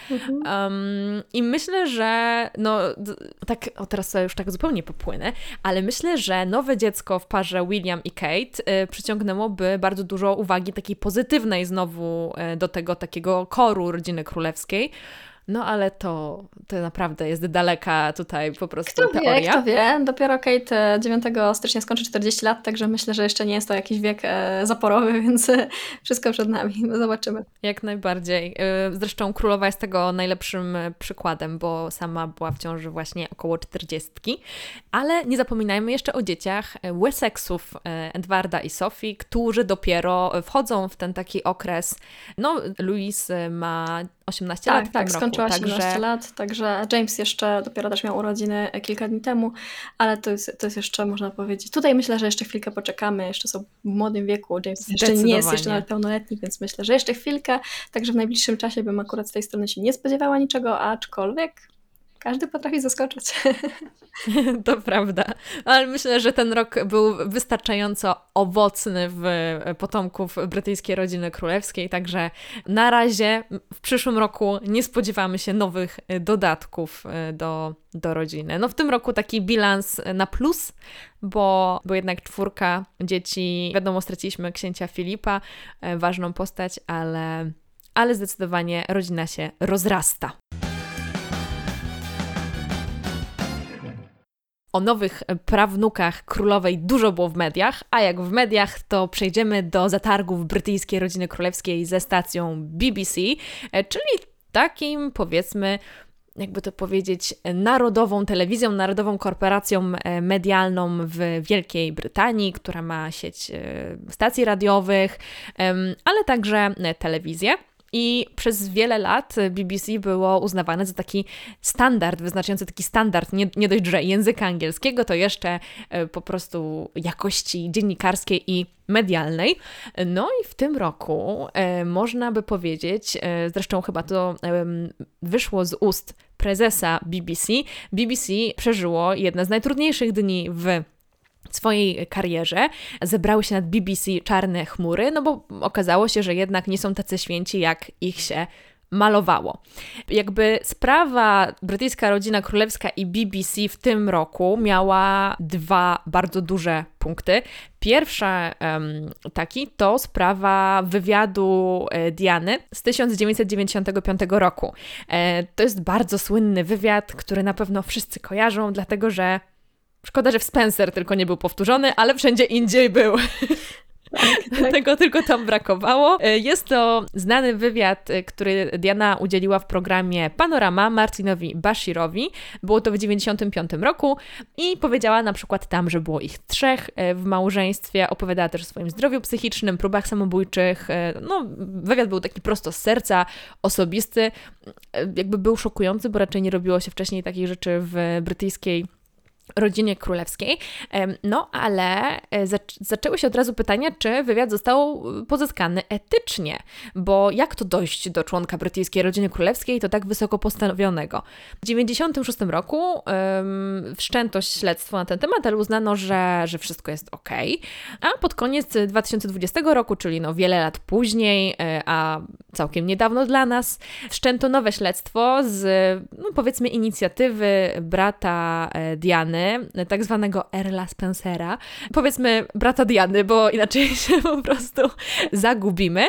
E, I w 2021 roku ukazał się raport komisji, który jakby zbadał całą sprawę, no i okazało się, że wywiad był umówiony w, y, w, sposób nieetyczny, że była to manipulacja, że dziennikarz prowadzący ten wywiad y, Martin Bashir y, miał poprosić grafika o sfałszowanie wyciągów z banku, które sugerują, że służba Diany szpieguje ją dla mediów, ale także dla MI5, czyli służb specjalnych. I na tej podstawie Bashir jakby tak umówił się na rozmowę właśnie z bratem Diany, a potem z Dianą, bo w jakby stworzył takie środowisko zagrożenia i namówił właśnie Dianę do tego, żeby sama jakby wytłumaczyła wszystko na oczach całego kraju. Generalnie mówi się też o różnych teoriach spiskowych, które były rzucane e, właśnie przez tego dziennikarza do Diany, żeby ją namówić, ale to nie jest potwierdzone jakoś super. E, generalnie BBC kryło te zachowania przez lata. I to wyszło w tym roku, dlatego mówiono, że to są czarne dni. W reakcji na ten raport wypowiedzieli się chyba wszyscy członkowie rodziny królewskiej, ale przede wszystkim Harry, William, a także brat y, Diany, który tak bardzo odważnie połączył wywiad z 95 roku ze śmiercią jego siostry. No i to było takie, takie wiosenne, to było takie pierwsze duże tąpnięcie, jeżeli chodzi o rodzinę królewską i BBC, no bo Harry i William tam otwarcie y, oskarżali właśnie dziennikarzy za stan psychiczny ich matki. W ogóle cała ta historia z tym wywiadem, sam ten wywiad był bardzo mocno kontrowersyjny, no ale wiadomo, że stał się o wiele bardziej kontrowersyjny w momencie, kiedy się okazało, w jaki sposób w ogóle do niego doszło. Ja się nie dziwię wcale akurat tym komentarzom e, Williama i Harego e, bo o ile oczywiście możemy powiedzieć, że to trochę daleko idące oskarżenia, że ten wywiad doprowadził do śmierci ich matki, o tyle uważam też, że e, no, tam była na przykład taka historia, że, że Diana uważała, że, e, że William ją szpiegował, tak? No to jest okropne, jeżeli ona zginęła myśląc, że jej własne dziecko ją szpiegowało. Uważam, że to no, bardzo smutna historia i taka, z której naprawdę BBC powinno wyciągnąć jakąś tam lekcję i miejmy nadzieję, że wyciągnęło, bo e, no, jak się tego mm -hmm. słucha, no to naprawdę, no to, to jedynie co, to mnie na przykład takie rzeczy bardzo zasmucają, tak? Jeżeli ktoś jest tak, e, wiadomo, że Diana miała swoje problemy i, i zmagała się z pewną paranoją, myślę, że nie będzie przesadą, jeśli tak powiem, więc jeszcze e, budowanie w niej właśnie tego poczucia zagrożenia, jakiegoś tam osaczenia, szpiegowania, jakby, no naprawdę. To, to brak czasami mi słów. Jak o tym usłyszałam, to bardzo mi się przykro zrobiło, bo ja rzadko mam takie uczucia w stosunku do jakby obcych ludzi, ale w sensie obcych w tym sensie że takim, że e, nie to, że nie mam w ogóle współczucia w sobie, tylko, e, bo zabrzmiało to bardzo źle, ale chodziło mi o to, że, e, że rzadko biorę to do siebie, tak, w taki mhm. sposób, że, że ktoś tam został tak bardzo mocno skrzywdzony, a akurat to, e, no, to jest coś, co mnie gdzieś tam chwyciło za serce, że, że takie rzeczy no, Diany było wtedy po prostu bardzo łatwo namówić, wydaje mi się, na taki wywiad, kiedy ona już była przekonana, że wszyscy wokół są przeciwko niej, że jakieś spiski się odbywają, tak? I potem e, rzeczywiście, no, jej stan psychiczny myślę, że się od tego nie poprawią. Nie wiem, czy wtedy zaczęła się właśnie taka nagonka mediów na Dianę, ale widać było, że jednak Diana wpuszcza te media e, w tą rodzinę królewską. I no jest to, ja też bym była daleka od e, jakby łączenia bezpośrednio tego wywiadu z jej śmiercią, ale zdecydowanie no nie ostudziło to apetytu, a wręcz e, go wzmogło. No i wszyscy wiemy, jak to się ostatecznie skończyło. Tak, tak, niestety skończyło się bardzo E, bardzo źle, tragicznie. Samo to, że ten wywiad właśnie był zmanipulowany, okropnie mnie takie rzeczy drażnią i jeśli by się sama na niego zdecydowała świadomie, mając pełną wiedzę o całej sytuacji, no to okej, okay, powiedzielibyśmy, że to jest jej decyzja, a tutaj jeśli ktoś jest po prostu manipulowany, dosłownie zmanipulowany jakimiś tam fałszywymi informacjami, wyciągami, nie wiadomo czym jeszcze, no to to może zdenerwować. Skoro zdenerwowało mnie, nie dziwię się, że zdenerwowało Haramiego Spencera czy y, jej synów, tak? No, Dokładnie. To był pierwszy zatarg, jak to, to nazywam, e, z BBC, a drugi, no jakby wyniknął w drugiej części roku, to był listopad i BBC zdecydowało się na wyprodukowanie dokumentu, myślę, że to jest ważne, żeby powiedzieć, e, że to jest dokument, e, jakby w ich mniemaniu, przez takiego dosyć republikańskiego dziennikarza, który nazywa się The Princess and the Press. Jest to dwuczęściowy dokument i on demaskuje y, na swój sposób oczywiście rzeczy związane z Harrym i z Williamem, e, które działy się przez ostatnie, właśnie działy się przez ostatnie kilka lat. Chciałam powiedzieć w mediach, ale właśnie może były ukrywane przed mediami, może próbowano troszkę zdemaskować to, co było za tą fasadą, którą Windsorowie e, stawiali. I jakby sam to myślę, że jeszcze możemy przejść do tego, o czym w ogóle był ten e, dokument, ale rodzina królewska bardzo ostro zareagowała e, na w ogóle pojawienie się takiego materiału, dlatego że no zwykle rodzina królewska w pewien sposób autoryzowała to, co się pojawiało, przynajmniej w BBC, na jej temat, szczególnie jeżeli chodzi o dokumenty, bo też ochoczo się wypowiadała do jakichś dokumentów, nie wiem, o księciu Filipie, czy, czy jakichś takich dokumentów E, rocznicowych. No, a tym razem było zupełnie inaczej. E, Rodzina Królewska wydała takie zbiorcze oświadczenie. To też rzadko się zdarza. Pewnie chciałabyś też zaraz o tych oświadczeniach powiedzieć, że było to zbiorcze oświadczenie Pałacu Buckingham, Clarence House i Pałacu Kensington, czyli takich trzech najważniejszych rodzin, że tak powiem, w rodzinie królewskiej. I powiedziały, że mniej więcej, parafrazuję, myślę, że to jest ważne, żeby to e, wybrzmiało, że informacje, które są rozmuchane i dodatkowo z niepewnych źródeł są prezentowane jako fakty. Jest jest to rozczarowujące, kiedy ktokolwiek, a tym bardziej BBC, je potwierdza.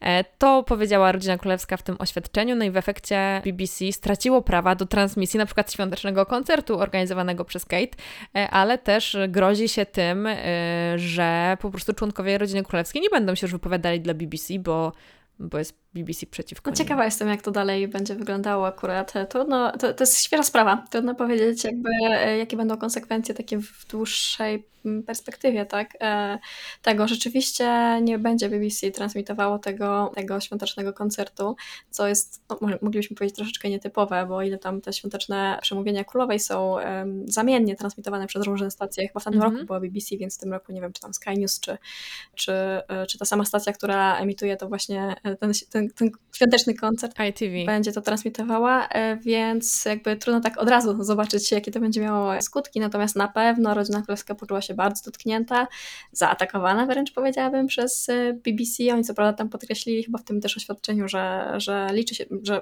jakby uznają, że wolność słowa jest bardzo potrzebna, natomiast właśnie trzymajmy się faktów, tak? Dokładnie tak mniej więcej to moim zdaniem wybrzmiało to ich oświadczenie. Oni mhm. bardzo rzadko cokolwiek komentują w jakikolwiek sposób. E, naprawdę, ich komentarze to można w ciągu roku policzyć na palcach jednej ręki. Zazwyczaj są to komentarze w stylu tak, tak, albo tak, albo nie, albo e, one są bardzo takie lakoniczne, jeśli już w ogóle do nich dochodzi, więc to, że pokusili się o to, żeby cokolwiek skomentować, jeśli chodzi o, o, o ten dokument, tak naprawdę, bo to chyba do niego się odnosili, no to jest, już dużo mówi o ich e, emocjach związanych z tym dokumentem. No, no rzeczywiście może być kontrowersyjny i na pewno w jakiś sposób atakuje pałac Buckingham, jako znowu, jako E, urząd, tak, jakby jako instytucję, nie może samą monarchię, co po prostu funkcjonowanie tego pałacu, to, tę szarą eminencję, o, o, której mówiła e, Meghan też często w tym wywiadzie Łopry, właśnie jakby samych urzędników, to jak funkcjonuje to wszystko, jak się przekazuje informacje, jak się te informacje wycisza, także no na pewno nie był to wygodny materiał dla rodziny królewskiej. Ja się zastanawiam, bo jakby rozmawialiśmy o tym już wcześniej, my widziałyśmy e, ten materiał e, też we fragmentach w jakiś, e, w jakiś sposób, no bo nie ma go w tym momencie mm, legalnie dostępnego też w Polsce, niestety. BBC w Polsce nie działa, e, ten player BBC. Ubolewam. Bardzo ubolewam, bo BBC ma dużo fajnych e, programów w ogóle, które można by sobie tak obejrzeć. E, też nie tylko dla miłośników, znaczy właśnie miłośników zainteresowanych rodziną królewską, ale tak. też ogólnie produkcje BBC są ciekawe. Ale zastanawiam się jakby do jakiego stopnia, nawet jeżeli te rewelacje są prawdziwe, a tam chodziło o różne takie sprawy jakby z zakulis, że nie wiem, Harry czy, czy William, bo oni były, ten dokument zachowywali się w jakiś tam sposób, a przed kamerami udawali kogoś innego. Generalnie jakby to jest mniej więcej ta konwencja, albo że są rzeczy, o których nam nie mówią i jakieś tam rzeczy między sobą rozgrywają, a tutaj mm, jakby fasada jest piękna. Jakby mnie to w ogóle nie szokuje, dlatego że to jest rodzina, oni mają swoje zatargi, swoje sprawy, mogą być zmęczeni i wiadomo, że to, co jest nam przekazywane, jest w pewien sposób ugładzone. No my też nie mówimy na Instagramie, powiedzmy, yy, jeżeli ktoś prowadzi profil, nie mówi o wszystkich swoich bolączkach, tylko jednak o jakichś rzeczach przepracowanych, które są w jakiś sposób fasadą, nie że są nieprawdą, ale e, no, nikt nie będzie swoich brudów wyciągał e, publicznie. E, także jakby nie chcę rozgrzeszać, że tak powiem, rodziny królewskiej, czy mówić, że to, co było w tym dokumencie jest prawdą czy nieprawdą, ale no, trudno oczekiwać, żeby rodzina królewska po prostu prała swoje brudy publicznie. Dokładnie, myślę, że teraz trafiłaś w sedno. Po prostu to, w jaki sposób nam są przekazywane informacje, to nawet wystarczy przeczytać jedno, nie wiem, przemówienie królowej, czy, czy księcia Williama, czy cokolwiek. No wiadomo, że to wcześniej przeszło długą drogę, zanim e, my to usłyszymy i to w jakiej formie my to później widzimy. E, na pewno to nie jest jakaś pierwsza myśl, która przyszła komuś do głowy, napisał ją na kartce i my to za chwilę e, zobaczymy, tak? Więc to, w jaki sposób oni przekazują nam informacje, czy w ogóle w jaki sposób funkcjonuje pałac Buckingham, to naprawdę nie jest tak, że królowa siedzi przy biurku i mówi, ty możesz zrobić to, ty wyślij tutaj to oświadczenie, tak, tak nie wygląda praca rodziny królewskiej, a myślę, że też właśnie wiele osób nie zdaje sobie z tego sprawy. Wydaje mi się, że królowa siedzi sobie na tronie codziennie i przegląda dokumenty dokumenty i wysyłam jakieś oświadczenia, tak? I, I, że tak to wszystko funkcjonuje, więc my powinniśmy mieć z pierwszej ręki informacje, tak? No niestety rzeczywistość jest dużo bardziej nudna tam. Tam są całe biura, które po prostu w jakiś sposób muszą funkcjonować. I jasne, że tak, że oni są, tak jak mówisz, są ludźmi, tak? Mają swoje sprawy. Są też nie tylko pracują razem, co jest trudne. Myślę, że każda osoba, która pracuje gdzieś tam ze swoją rodziną, to może potwierdzić, że, że nie zawsze jest to po prostu łatwe. Tak? No, pracujemy z obcymi ludźmi i czasem jest to trudne, a co mówić, pracować z kimś 24 na dobę przez całe życie, z kimś, kim na co dzień też się widujesz w domu, tak na przykład, więc wiadomo, że tam są różne, różne historie i ja się wcale temu, tak jak mówisz, też nie dziwię. No, to już jakby ocenę tego dokumentu no, trzeba pozostawić do czasu też, kiedy może w pełni będziemy w stanie go obejrzeć, bo, no bo tak jak mówisz, nie ma na razie tego dostępu, więc trudno to tak w 100% ocenić, natomiast no no właśnie. Pałac Buckingham uznał, że jakieś jego tajemnice są zdradzane, być może, że słusznie, natomiast dla kogoś, kto, to, kto widział to przynajmniej we fragmentach, no to nie wydaje się to jakieś specjalnie szokujące, tak? To, co tam zostało opublikowane. Tak, i myślę, że też e, to, o czym mówisz, fajnie obrazuje The Crown, dlatego że tam możemy na przykład też zauważyć, jak wygląda sytuacja, że tak powiem, od kuchni, a co jest też pokazywane na zewnątrz. I wiadomo, że od kuchni się dzieje bardzo dużo, jest bardzo dużo przepychanek i tak dalej, a jakby na zewnątrz, no jest jakiś tam komunikat taki czy inny, inny wypracowany, może jest to jakiś kompromis. Mm, a druga kwestia tak, jest taka, że mm, wydaje mi się, że przez lata kreowano taki e, model i też oczekiwano chyba, e, obserwatorzy oczekiwali, że Harry i Meghan, e, Harry i William to będą najlepsi przyjaciele, cudowni bracia w ogóle, jesteśmy jednym teamem. Z jednej strony tak było to kreowane, przedstawiane właśnie przez pałac. Czy to była prawda, czy nie, ciężko nam, jest niemożliwe, żeby, żeby się dowiedzieć, ale w momencie, w którym okazało się, że może między nimi nie układa się aż tak dobrze, jakbyśmy sobie to wymarzyli, aż tak bajkowo, no to to jest po prostu super temat dla mediów, żeby powiedzieć, że a, kłamaliście. I niedowierzanie, tak. tak. Dokładnie, ale myślę, że też jakby ludzie mają oczekiwania w stosunku do osób publicznych, tak, i do jakiegoś ich wizerunku. Jeśli, nie wiem, uważamy, albo samym przykładem mogą być jakieś e, takie e, shipowanie jakichś par, na przykład w serialach, tak, jeśli coś się mhm. nie układa po naszej myśli, to od razu jest, e, jest po prostu taka złość społeczna, tak, że coś poszło nie tak tak, albo że jakiś ktoś staje na, na przeszkodzie tym, e, tym naszym, e, nie wiem, bohaterom. I tak samo mi się wydaje, trochę jest to z tym serialem Windsorowym, że po prostu e, zakładamy, że Harry William po stracie matki i tak dalej, po tych swoich przeżyciach będą się trzymać razem, będą jedną wielką drużyną, a potem pojawiają się kobiety i, i wydaje się, że jeszcze dopóki jest sama Kate, to wszystko to działa, więc jak przychodzi Megan, no to wiadomo, to ona najwyraźniej jest temu winna, więc zaczyna się jakieś takie, no to są normalne rzeczy, oni są dorośli, pozakładali własne rodziny. Na pewno nie, ich relacja też się zmienia przez te lata. No nie może być cały czas taka sama. Też zmieniają się ich priorytety w życiu. Zmienia się, jest ich, mają różną rolę do wypełnienia mm -hmm. też w samej rodzinie królewskiej, więc no dla mnie, tak jak mówię, tak jak też ty to powiedziałaś, no nie jest to jakieś specjalnie szokujące, natomiast rozumiem, że mamy, mając takie oczekiwania, bo my zakładam, że nie będą takimi właśnie przyjaciółmi, że będziemy ich cały czas oglądać razem i tak dalej, no oczekiwania to jedno, a rzeczywistość to drugie, tak? I wydaje tak. mi się, że no niestety musimy się pogodzić z tym, jak to wygląda w tym momencie. Tak, jeszcze przechodząc już do ostatniego punktu naszego tutaj po prostu naszej listy rzeczy, które się zdarzyły w zeszłym roku, czy tym roku, który już przemija. E, też właśnie zdarzyło się to pod koniec roku, tak jak, e, jak ta sprawa z BBC z dokumentami, ale jest zupełnie z innej beczki. Czyli pomówmy na koniec naszego podsumowania trochę o zdrowiu królowej. Zaczęłyśmy to podsumowanie od zdrowia księcia Filipa i od jego śmierci. No to w, na przełomie października i listopada doszły nas słuchy, że z królową coś jest nie tak, że trafiła na jakieś badania do szpitala, że w sumie nie wiadomo o co chodzi, że jest odsunięta od swoich obowiązków, że nie będzie jej na szczycie mm, klimatycznym, że e, w sumie to ona nie powinna nic robić, tylko jakieś lekkie obowiązki. No i myślę, że niektórzy się lekko lekko przerazili, że co to, czy królowa tutaj już nam się składa, ale zostało to po prostu wytłumaczone jakimś tam e, skrętem kręgosłupa, czy nie, skrętem kręgosłupa chyba nie, zwichnięciem co najwyżej. tak, jakimś bólem pleców, czy, czy czymś w tym stylu. To też odbiło się dużym echem. Co na ten temat myślisz? Bo ja, ja mam jakąś myśl, ale myślę, że, że yy, może się ona pokrywać z twoją, więc najpierw yy, tobie dam głos. Ja myślę, że po prostu yy, królowa to, jest jakby nie pierwszy raz, kiedy gdzieś tam musi troszeczkę zwolnić. Natomiast po tym, jak zmarł książę Filip, to teraz mam wrażenie, że troszeczkę uważniej wszyscy obserwują zdrowie właśnie samej królowej. Też wiele osób wieś, wieściło, wieszczyło niejako, że jej zdrowie może też trochę podupać właśnie w efekcie utraty męża. Natomiast e, nie wiem, e, Trudno powiedzieć, to są sprawy zdrowotne, o których my nie, nie, nie mamy pojęcia, jak bardzo są poważne. Nawet gdyby były poważne, to podejrzewam, żebyśmy o tym nie wiedzieli. Natomiast ja bym jeszcze jednak e, e, nie przywiązywała do tego aż takiej e, wagi, żeby to miało gdzieś tam zakończyć erę panowania czy, czy, czy coś w tym stylu, bo no tak jak mówię, ona ma 95 lat, no w przyszłym roku skończy 96, więc to już naprawdę jest wiek zaawansowany, jakkolwiek by na to nie patrzeć.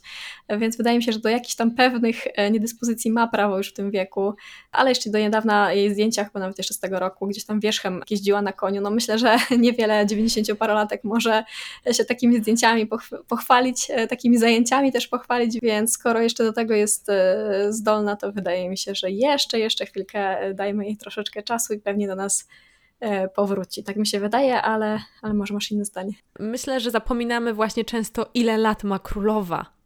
I, I to jest jakby najważniejsze, tak? No bo widzieli, my, mam wrażenie, że jest takie przeświadczenie, że książę Filip był stary, ale królowa nie. A to wcale, oni, między nimi było e, 5 lat różnicy, więc to wcale nie tak dużo. I 5 czy 6? 5, 5, 5. Nie, no 5, 5, 5, 5, 5, bo coś już się zgubiłam w obliczeniach 5. I to jakby książę Filip w wieku właśnie 95-97 lat odchodził, e, 95 pięciu chyba. Ma troszkę więcej mógł mieć. E, pod koniec 2017 roku. Tak, no to tam 96 lat. Miał. Tak, no to tak. Mm. Od, odszedł na emeryturę, tak. czy po prostu uznał, że on będzie odpoczywał i w ogóle to niech inni robią jego otwieranie po prostu instytucji i ściąganie płacht z tablic. e, I on sobie będzie jeździł po prostu samochodem i różne inne śmieszne rzeczy robił. E, więc no królować w tym samym momencie teraz i będzie zwalniać. Myślę, że tak. Myślę, że będzie będzie zwalniać, to już troszeczkę widać. Myślę, że przez lata coraz więcej obowiązków jednak jest na barkach księcia Karola. Ja bym powiedziała, wręcz zaryzykowała stwierdzenie, pewnie niektórzy teraz e, nie wiem, wyłączą ten podcast, jak to usłyszą. Wybacz, Anno. E, ale myślę, że jednak, e, że jednak książę Karol już w pewnym sensie pełni rolę monarchy. Oczywiście nie w takich najważniejszych momentach, takich topowych, ale we wszystkich pozostałych w zasadzie to on jeździ już za granicę jako można powiedzieć, no, przedstawiciel głowy państwa, ale no, no, wykonuje praktycznie te obowiązki, które bardzo często w normalnych warunkach, gdyby monarcha był w wieku no, jakimś tam umożliwiającym mu aż tak intensywną pracę, no to myślę, żeby ją po prostu wykonywał, tak? Natomiast e, królowa jest, nic się z nią nie dzieje, ja bym, tak jak mówię, nie skazywała jej jeszcze na pożarcie, e, tak, historii, natomiast dużo, dużo obowiązków ma książę Karol, takich, których normalnie następca tronu raczej by, e, wydaje mi się, nie miał, gdyby, gdyby monarcha wypełniał po prostu te swoje obowiązki w takim pełnym e, wymiarze, tak? Więc wydaje mi się, że jednak, tak jak mówisz, to będzie, królowa będzie zwalniać coraz bardziej, a książę Karol będzie miał tych obowiązków coraz więcej, chociaż też nie robi się młodszy. jak na następca tronu, 73 lata, no po prostu nieprawdopodobny wiek.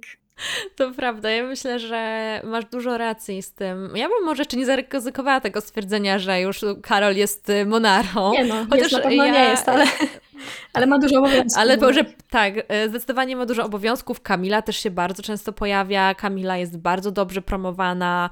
E, Kamila ma dobry PR po prostu w ostatnich latach, e, w przeciwieństwie do tego, co było dużo wcześniej, bo to jest w ogóle fenomen dla mnie, jak, jak udało im się z osoby, która była znienawidzona przejść do osoby, którą na przykład bar- dziennikarze bardzo lubią. Ja słyszałam dużo opinii dziennikarzy, że ona jest naprawdę bardzo miła, że zawsze znajdzie czas, że, że naprawdę jest fajną e, babką. E, także e, też ją się raczej przedstawia w takich, e, no ma swój klub czytelniczy, tam robi jakieś różne przepisy na Victoria Sponge Cake i na inne tam ciasteczka, więc to tak milusio generalnie. Tak.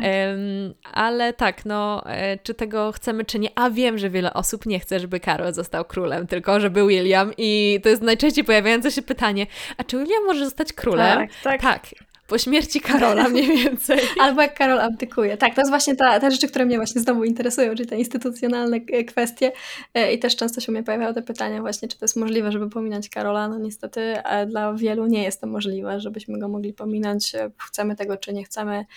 Co tronu jest Karol. Natomiast no tak jak, tak jak tutaj sobie rozmawiałem bardzo luźno, że, że jednak no Wiadomo, no to sama królowa mówi, nikt nie żyje wiecznie, ale moim zdaniem jeszcze daleko do jej e, jakiegoś tam całkowitego odejścia. Myślę, że też abdykacja nie jest możliwa, bo to, o to też często e, mm -hmm. takie mhm. pytania padają, czy, czy królowa może abdykować. No może, ale czy abdykuje? Myślę, że abdykacja w Wielkiej Brytanii się kojarzy tak źle nadal po 70 latach jej panowania, a potem jeszcze, jeszcze wcześniej jej ojca, e, że, że nadal to jest wielka trauma dla tak jakby instytucji całej znowu monarchii, że raczej, raczej bym powiedziała, że już prędzej naprawdę Karol wszystkie obowiązki przejmie, wszystkie jakie się tylko da, żeby zachować e, status następcy tronu i królowej, tak, A, ale, ale abdykacji nie będzie królowa y, będzie po prostu takie lekkie obowiązki, czy takie, na których naprawdę musi być e, spełniać.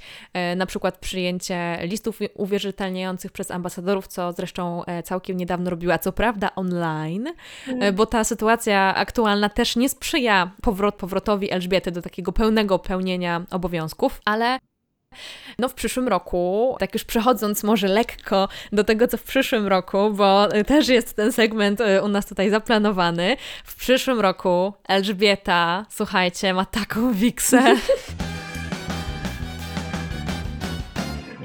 po prostu, no, musi, musi, jak już naprawdę, ja tak mówię, że ona musi tego dożyć, no. Bardzo niewiele jej zostało, także myślę, że, że tutaj już na oparach nawet gdyby miało to, to, to dociągnie. Nie no, żartujemy sobie teraz bardzo brzydko, ale ogólnie to, to 6 lutego e, minie 70 lat, kiedy Elżbieta II jest na tronie, więc myślę, że to już naprawdę bardzo, bardzo niedługo, więc no, spodziewamy się, że tutaj nie będzie niespodzianek i i że jubileusz się wydarzy. I że jubileusz się wydarzy, tak. Co prawda chyba te takie najbardziej oficjalne, oficjalna część obchodów tego jubileuszu ma być w czerwcu podczas tego Trooping the Color, mhm. czyli tych oficjalnych urodzin królowej, bo też nieprawdziwych, prawdziwe będą troszkę wcześniej, więc tutaj oczywiście jeszcze troszkę więcej czasu zostało, ale czas też szybko płynie, więc Elżbieta jest naprawdę, myślę, że mimo wszystko w dobrej kondycji jak na swój wiek i też obowiązków tak jak tutaj rozmawiałyśmy, ma troszkę mniej jednak z każdym e, rokiem, więc e, może zadbać o to swoje zdrowie jeszcze i jeszcze nie jedno nam pokazać. Pewnie. Ja to sobie wypisałam mniej więcej, co będzie w ogóle w uroczystościach, dlatego że no ja bardzo dobrze pamiętam diamentowy jubileusz, czyli poprzedni, który był w 2012 roku. To też była, już kiedyś wspominałam, że to była taka jedna z uroczystości, chyba pierwsza, jedna z pierwszych, no oprócz e, ślub, ślubu Williama i Kate, uroczystości, które ja po prostu z zapartym tchem obserwowałam, bo no było to naprawdę przepiękne wydarzenie. I teraz e, całość będzie się odbywała, znaczy cały rok ogólnie są obchody, e, różne tam drzewek i inne, ale ta kulminacja Najważniejsze dni to od 2 do 5 czerwca w Londynie i okolicach, że tak powiem, zaplanowane tak jak w zeszłym roku, w zeszłym roku, na zeszłym jubileuszu jest koncert, jest właśnie parada, są różne takie uroczystości też powiedzmy w gminach, czyli jeżeli tylko się będzie dało, to takie sławne brytyjskie lunche, czy też takie imprezy na zewnątrz, na ulicach też się będą odbywały. Brytyjczycy dostali też dwa dni wolnego e, na tę e, okoliczność, więc zazdroszczę. Też bym chciała mieć dwa dni wolnego na e, tutaj po Zasadzenie prostu, drzewa zasadzenie drzewa albo po prostu na świętowanie jubileuszu monarchy, no ale rzadko się zdarza, żeby monarcha 70 lat celebrował na tronie. Jest to platynowy y, jubileusz, poprzedni był diamentowy, wcześniej jeszcze był tam złoty, srebrny i tak dalej. Nie poprzednie. Tak, y, ale ten jest platynowy i no ja się nie mogę trochę tego doczekać. W ogóle moim marzeniem jest, żeby być wtedy w Londynie. Zobaczymy jeszcze jak to wyjdzie, bo no bardzo bym chciała sobie tam pojechać, nawet zobaczyć z daleka albo jak jest ustrojone miasto, ale przede wszystkim nie mogę się doczekać tych wszystkich gadżetów, e, które z tej okazji będą, czyli wiecie, Talerzyk kubeczki, tak, talerzyki, jakieś takie rzeczy, na pewno to już się wszystko w Chinach pięknie produkuje, także e, mam nadzieję też na jakiś kubeczek, bo mam z poprzedniego e, jubileuszu zupełnie przez przypadek kupiony, ale dostał się w moje ręce i nadal troszkę już obdarty, ale stoi, więc no mam nadzieję na tegoroczny, znaczy przyszłoroczny kubeczek także. Znaczy ty czekasz z, utę z utęsknieniem, chciałam powiedzieć, czy ty czekasz z ekscytacją na te dni, czy tak jeszcze nie za bardzo się zdążyłaś nakręcić? Czekam z ekscytacją. Chyba najbardziej jednak mimo wszystko ekscytuje mnie ten, ta data lutowa, bo tak jak y, znowu y, już o tym mm -hmm. rozmawialiśmy, wielokrotnie wspominałyśmy, ja lubię te, te, momenty takie dziejowe i to, gdzie tam e, Elżbieta się przesuwa cały czas w górę w tej statystyce naj, najdłużej panujących monarchów w historii w ogóle, nie już nie tylko mm -hmm. Brytanii, no Wielkie Brytanii to już nie ma konkurencji, ale, e, ale w historii tutaj też zbliża się do tego króla, króla Słońca i myślę, że ma duże szanse na to, żeby jednak kiedyś, może jeszcze za dwa lata i, i najdłużej panujący monarcha w historii świata, więc wydaje mi się, że ciekawy też, też tytuł byłby to. Natomiast te wydarzenia też na pewno już czerwcowe, też bardzo, bardzo na nie czekam. Po prostu jeszcze wydają mi się troszeczkę odległe, więc myślę, że stąd jeszcze mniejsza ta moja ekscytacja, ale kto wie, może też jakiś kubeczek, wiesz. Czemu nie kubeczków nigdy dość? Także tak. także tak. Mam nadzieję, że coś może uda się zdobyć. Życzymy bardzo chyba mocno królowej, żeby na pewno nigdy nie przesłuchała tego podcastu, ale. Tak, tak, no, koniecznie. Ja życzę, tak, wszystkiego dobrego, żeby dożyła i, i żeby jeszcze żyła wiele lat po prostu w szczęściu, zdrowiu i powodzeniu. I nie wiem, jak jest następny jubileusz 75-lecia, ale może warto by coś takiego zorganizować, gdyby się zdarzyło, no bo 25-lecie było, 50-lecie było. no to 75-lecie też by się tak, w sumie wypadałoby należało. też urządzić, nie? Więc właśnie. Tak. Ja myślę, że, że jeszcze ten wiek królowej jest zaawansowany, ale patrząc na przykład właśnie na, na wiek jej mamy, to jeszcze spokojnie y, mamy czas i y, być może szansę w każdym razie na Szansa pewno na, jest. na to, żeby doczekać jeszcze jakiegoś jednego przynajmniej jubileuszu e, królowej. Myślę, że jest, jest na to naprawdę szansa. Tylko jak się wtedy nazywa ten jubileusz? Y, Sprawdzimy to do następnego jubileuszu. A wiesz co, ja nawet spróbuję to po prostu wpisać, Okay. bo Jestem bardzo ciekawa. Nie wiem, nie wiem, czy ludzie dożywają po prostu dlatego. No wiesz, no do, dożywają, bo ludzie mają 75 lat w sumie. No to tak, dobra, 75 urodziny, no to okej. Albo 75. rocznica ślubu. No to to trzeba być w zaawansowanym wieku, no ale myślę, że to się zdarza. Jak ktoś wie, to ja bardzo chciałabym się dowiedzieć.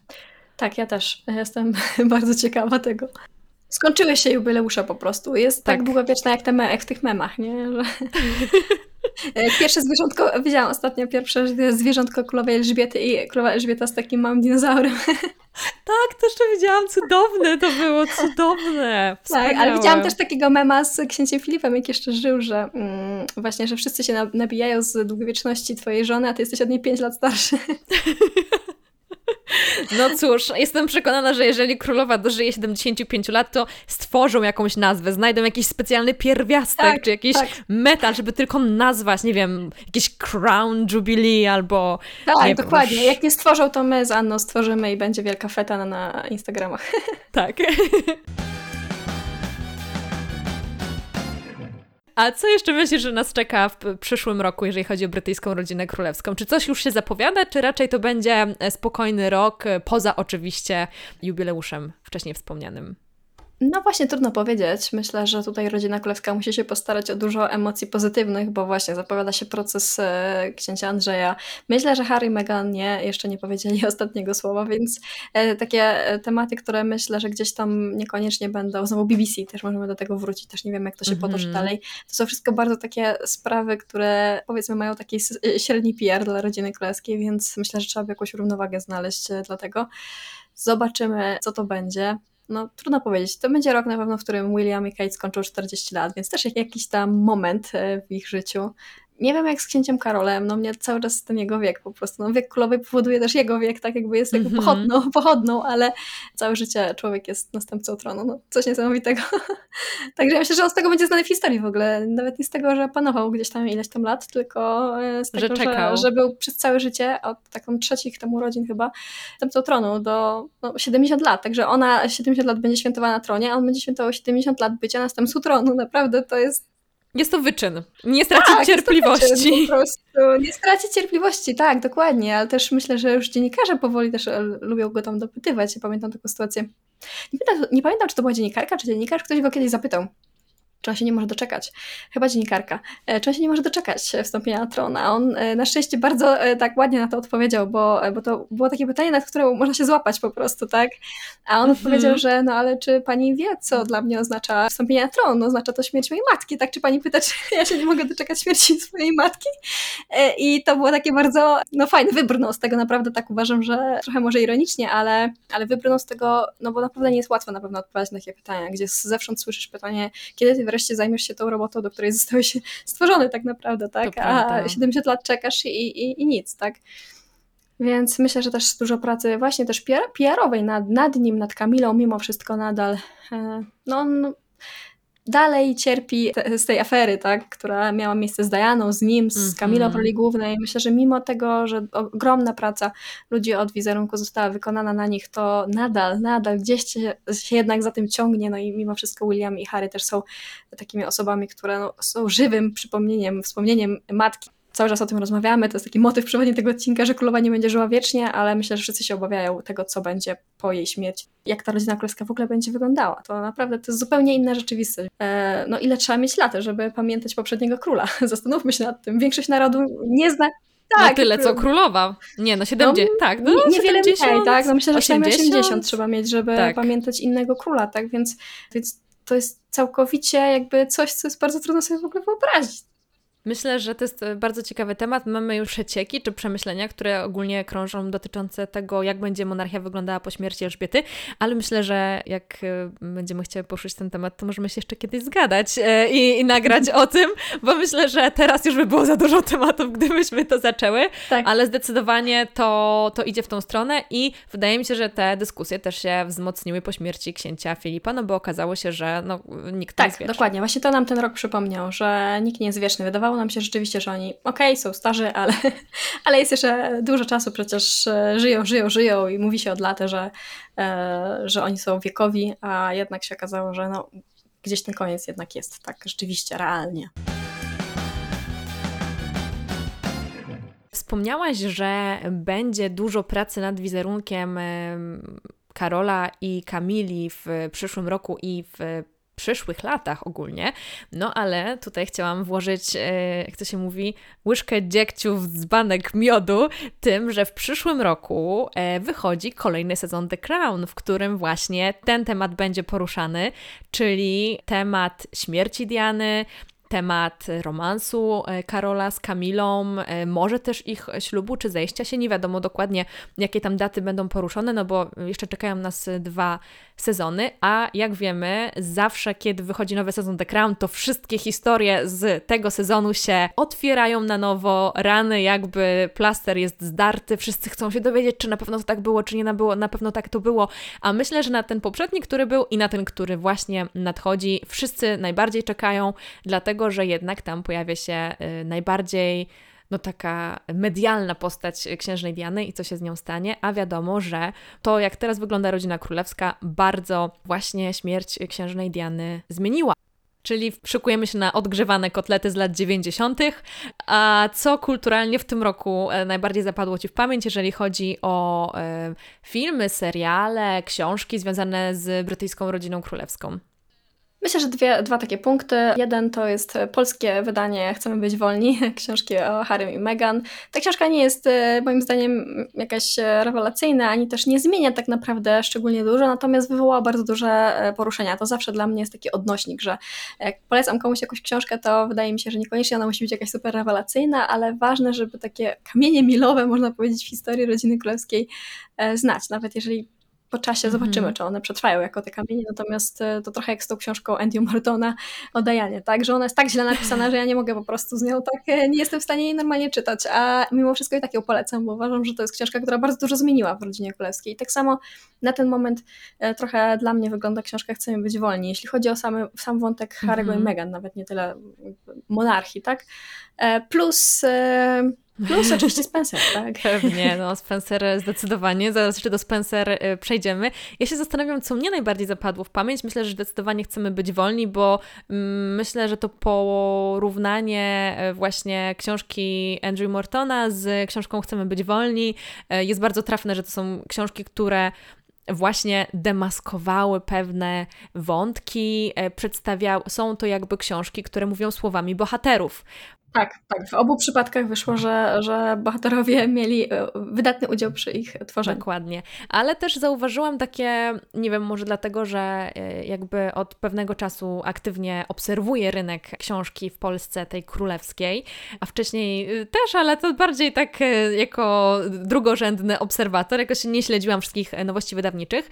W każdym razie w tym roku mam wrażenie, że rynek dostał jakiegoś szalonego przyspieszenia. Szkoda tylko, że to się nie przekłada na oryginalność i jakość pozycji, ale jest tego bardzo dużo i ja też bardzo często dostaję e, pytania, a co polecasz?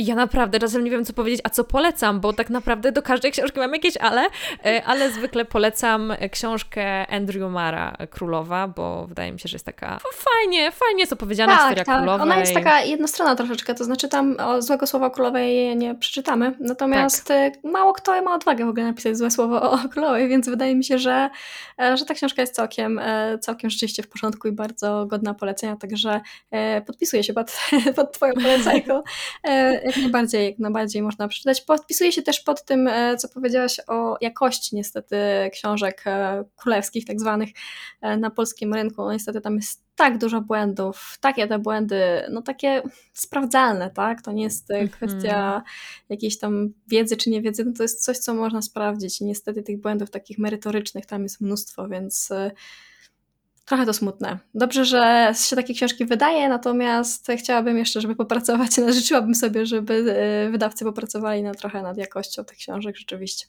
No więc y, jeżeli chodzi o rynek wydawniczy, mamy tutaj raczej smutno, ale jeżeli chodzi o rynek, że tak powiem, audiowizualny, nie wiem, czy mamy smutno, czy wesoło, ale na pewno mamy. Bogato. Bogato, dlatego że film, który wyszedł w listopadzie, czyli Spencer, nam się tu pojawia. Zresztą już o nim wspomniałaś wcześniej. Widziałaś ten film, jak, jak na niego reagowałaś? Tak, widziałam go w dniu premiery, bo oczywiście nie mogłam się powstrzymać i pierwsze co zrobiłam, to poszłam tego dnia do kina. Znaczy nie, najpierw byłam w pracy, ale potem poszłam do kina. E, I, i co? E, no, bardzo specyficzny film. Ja myślę, że to nie jest film dla każdego. Nawet to nie jest film dla każdego e, Royal Watcher czy Królewskiego Obserwatora, jak, jak tam nazwiemy grupę na przykład naszych odbiorców.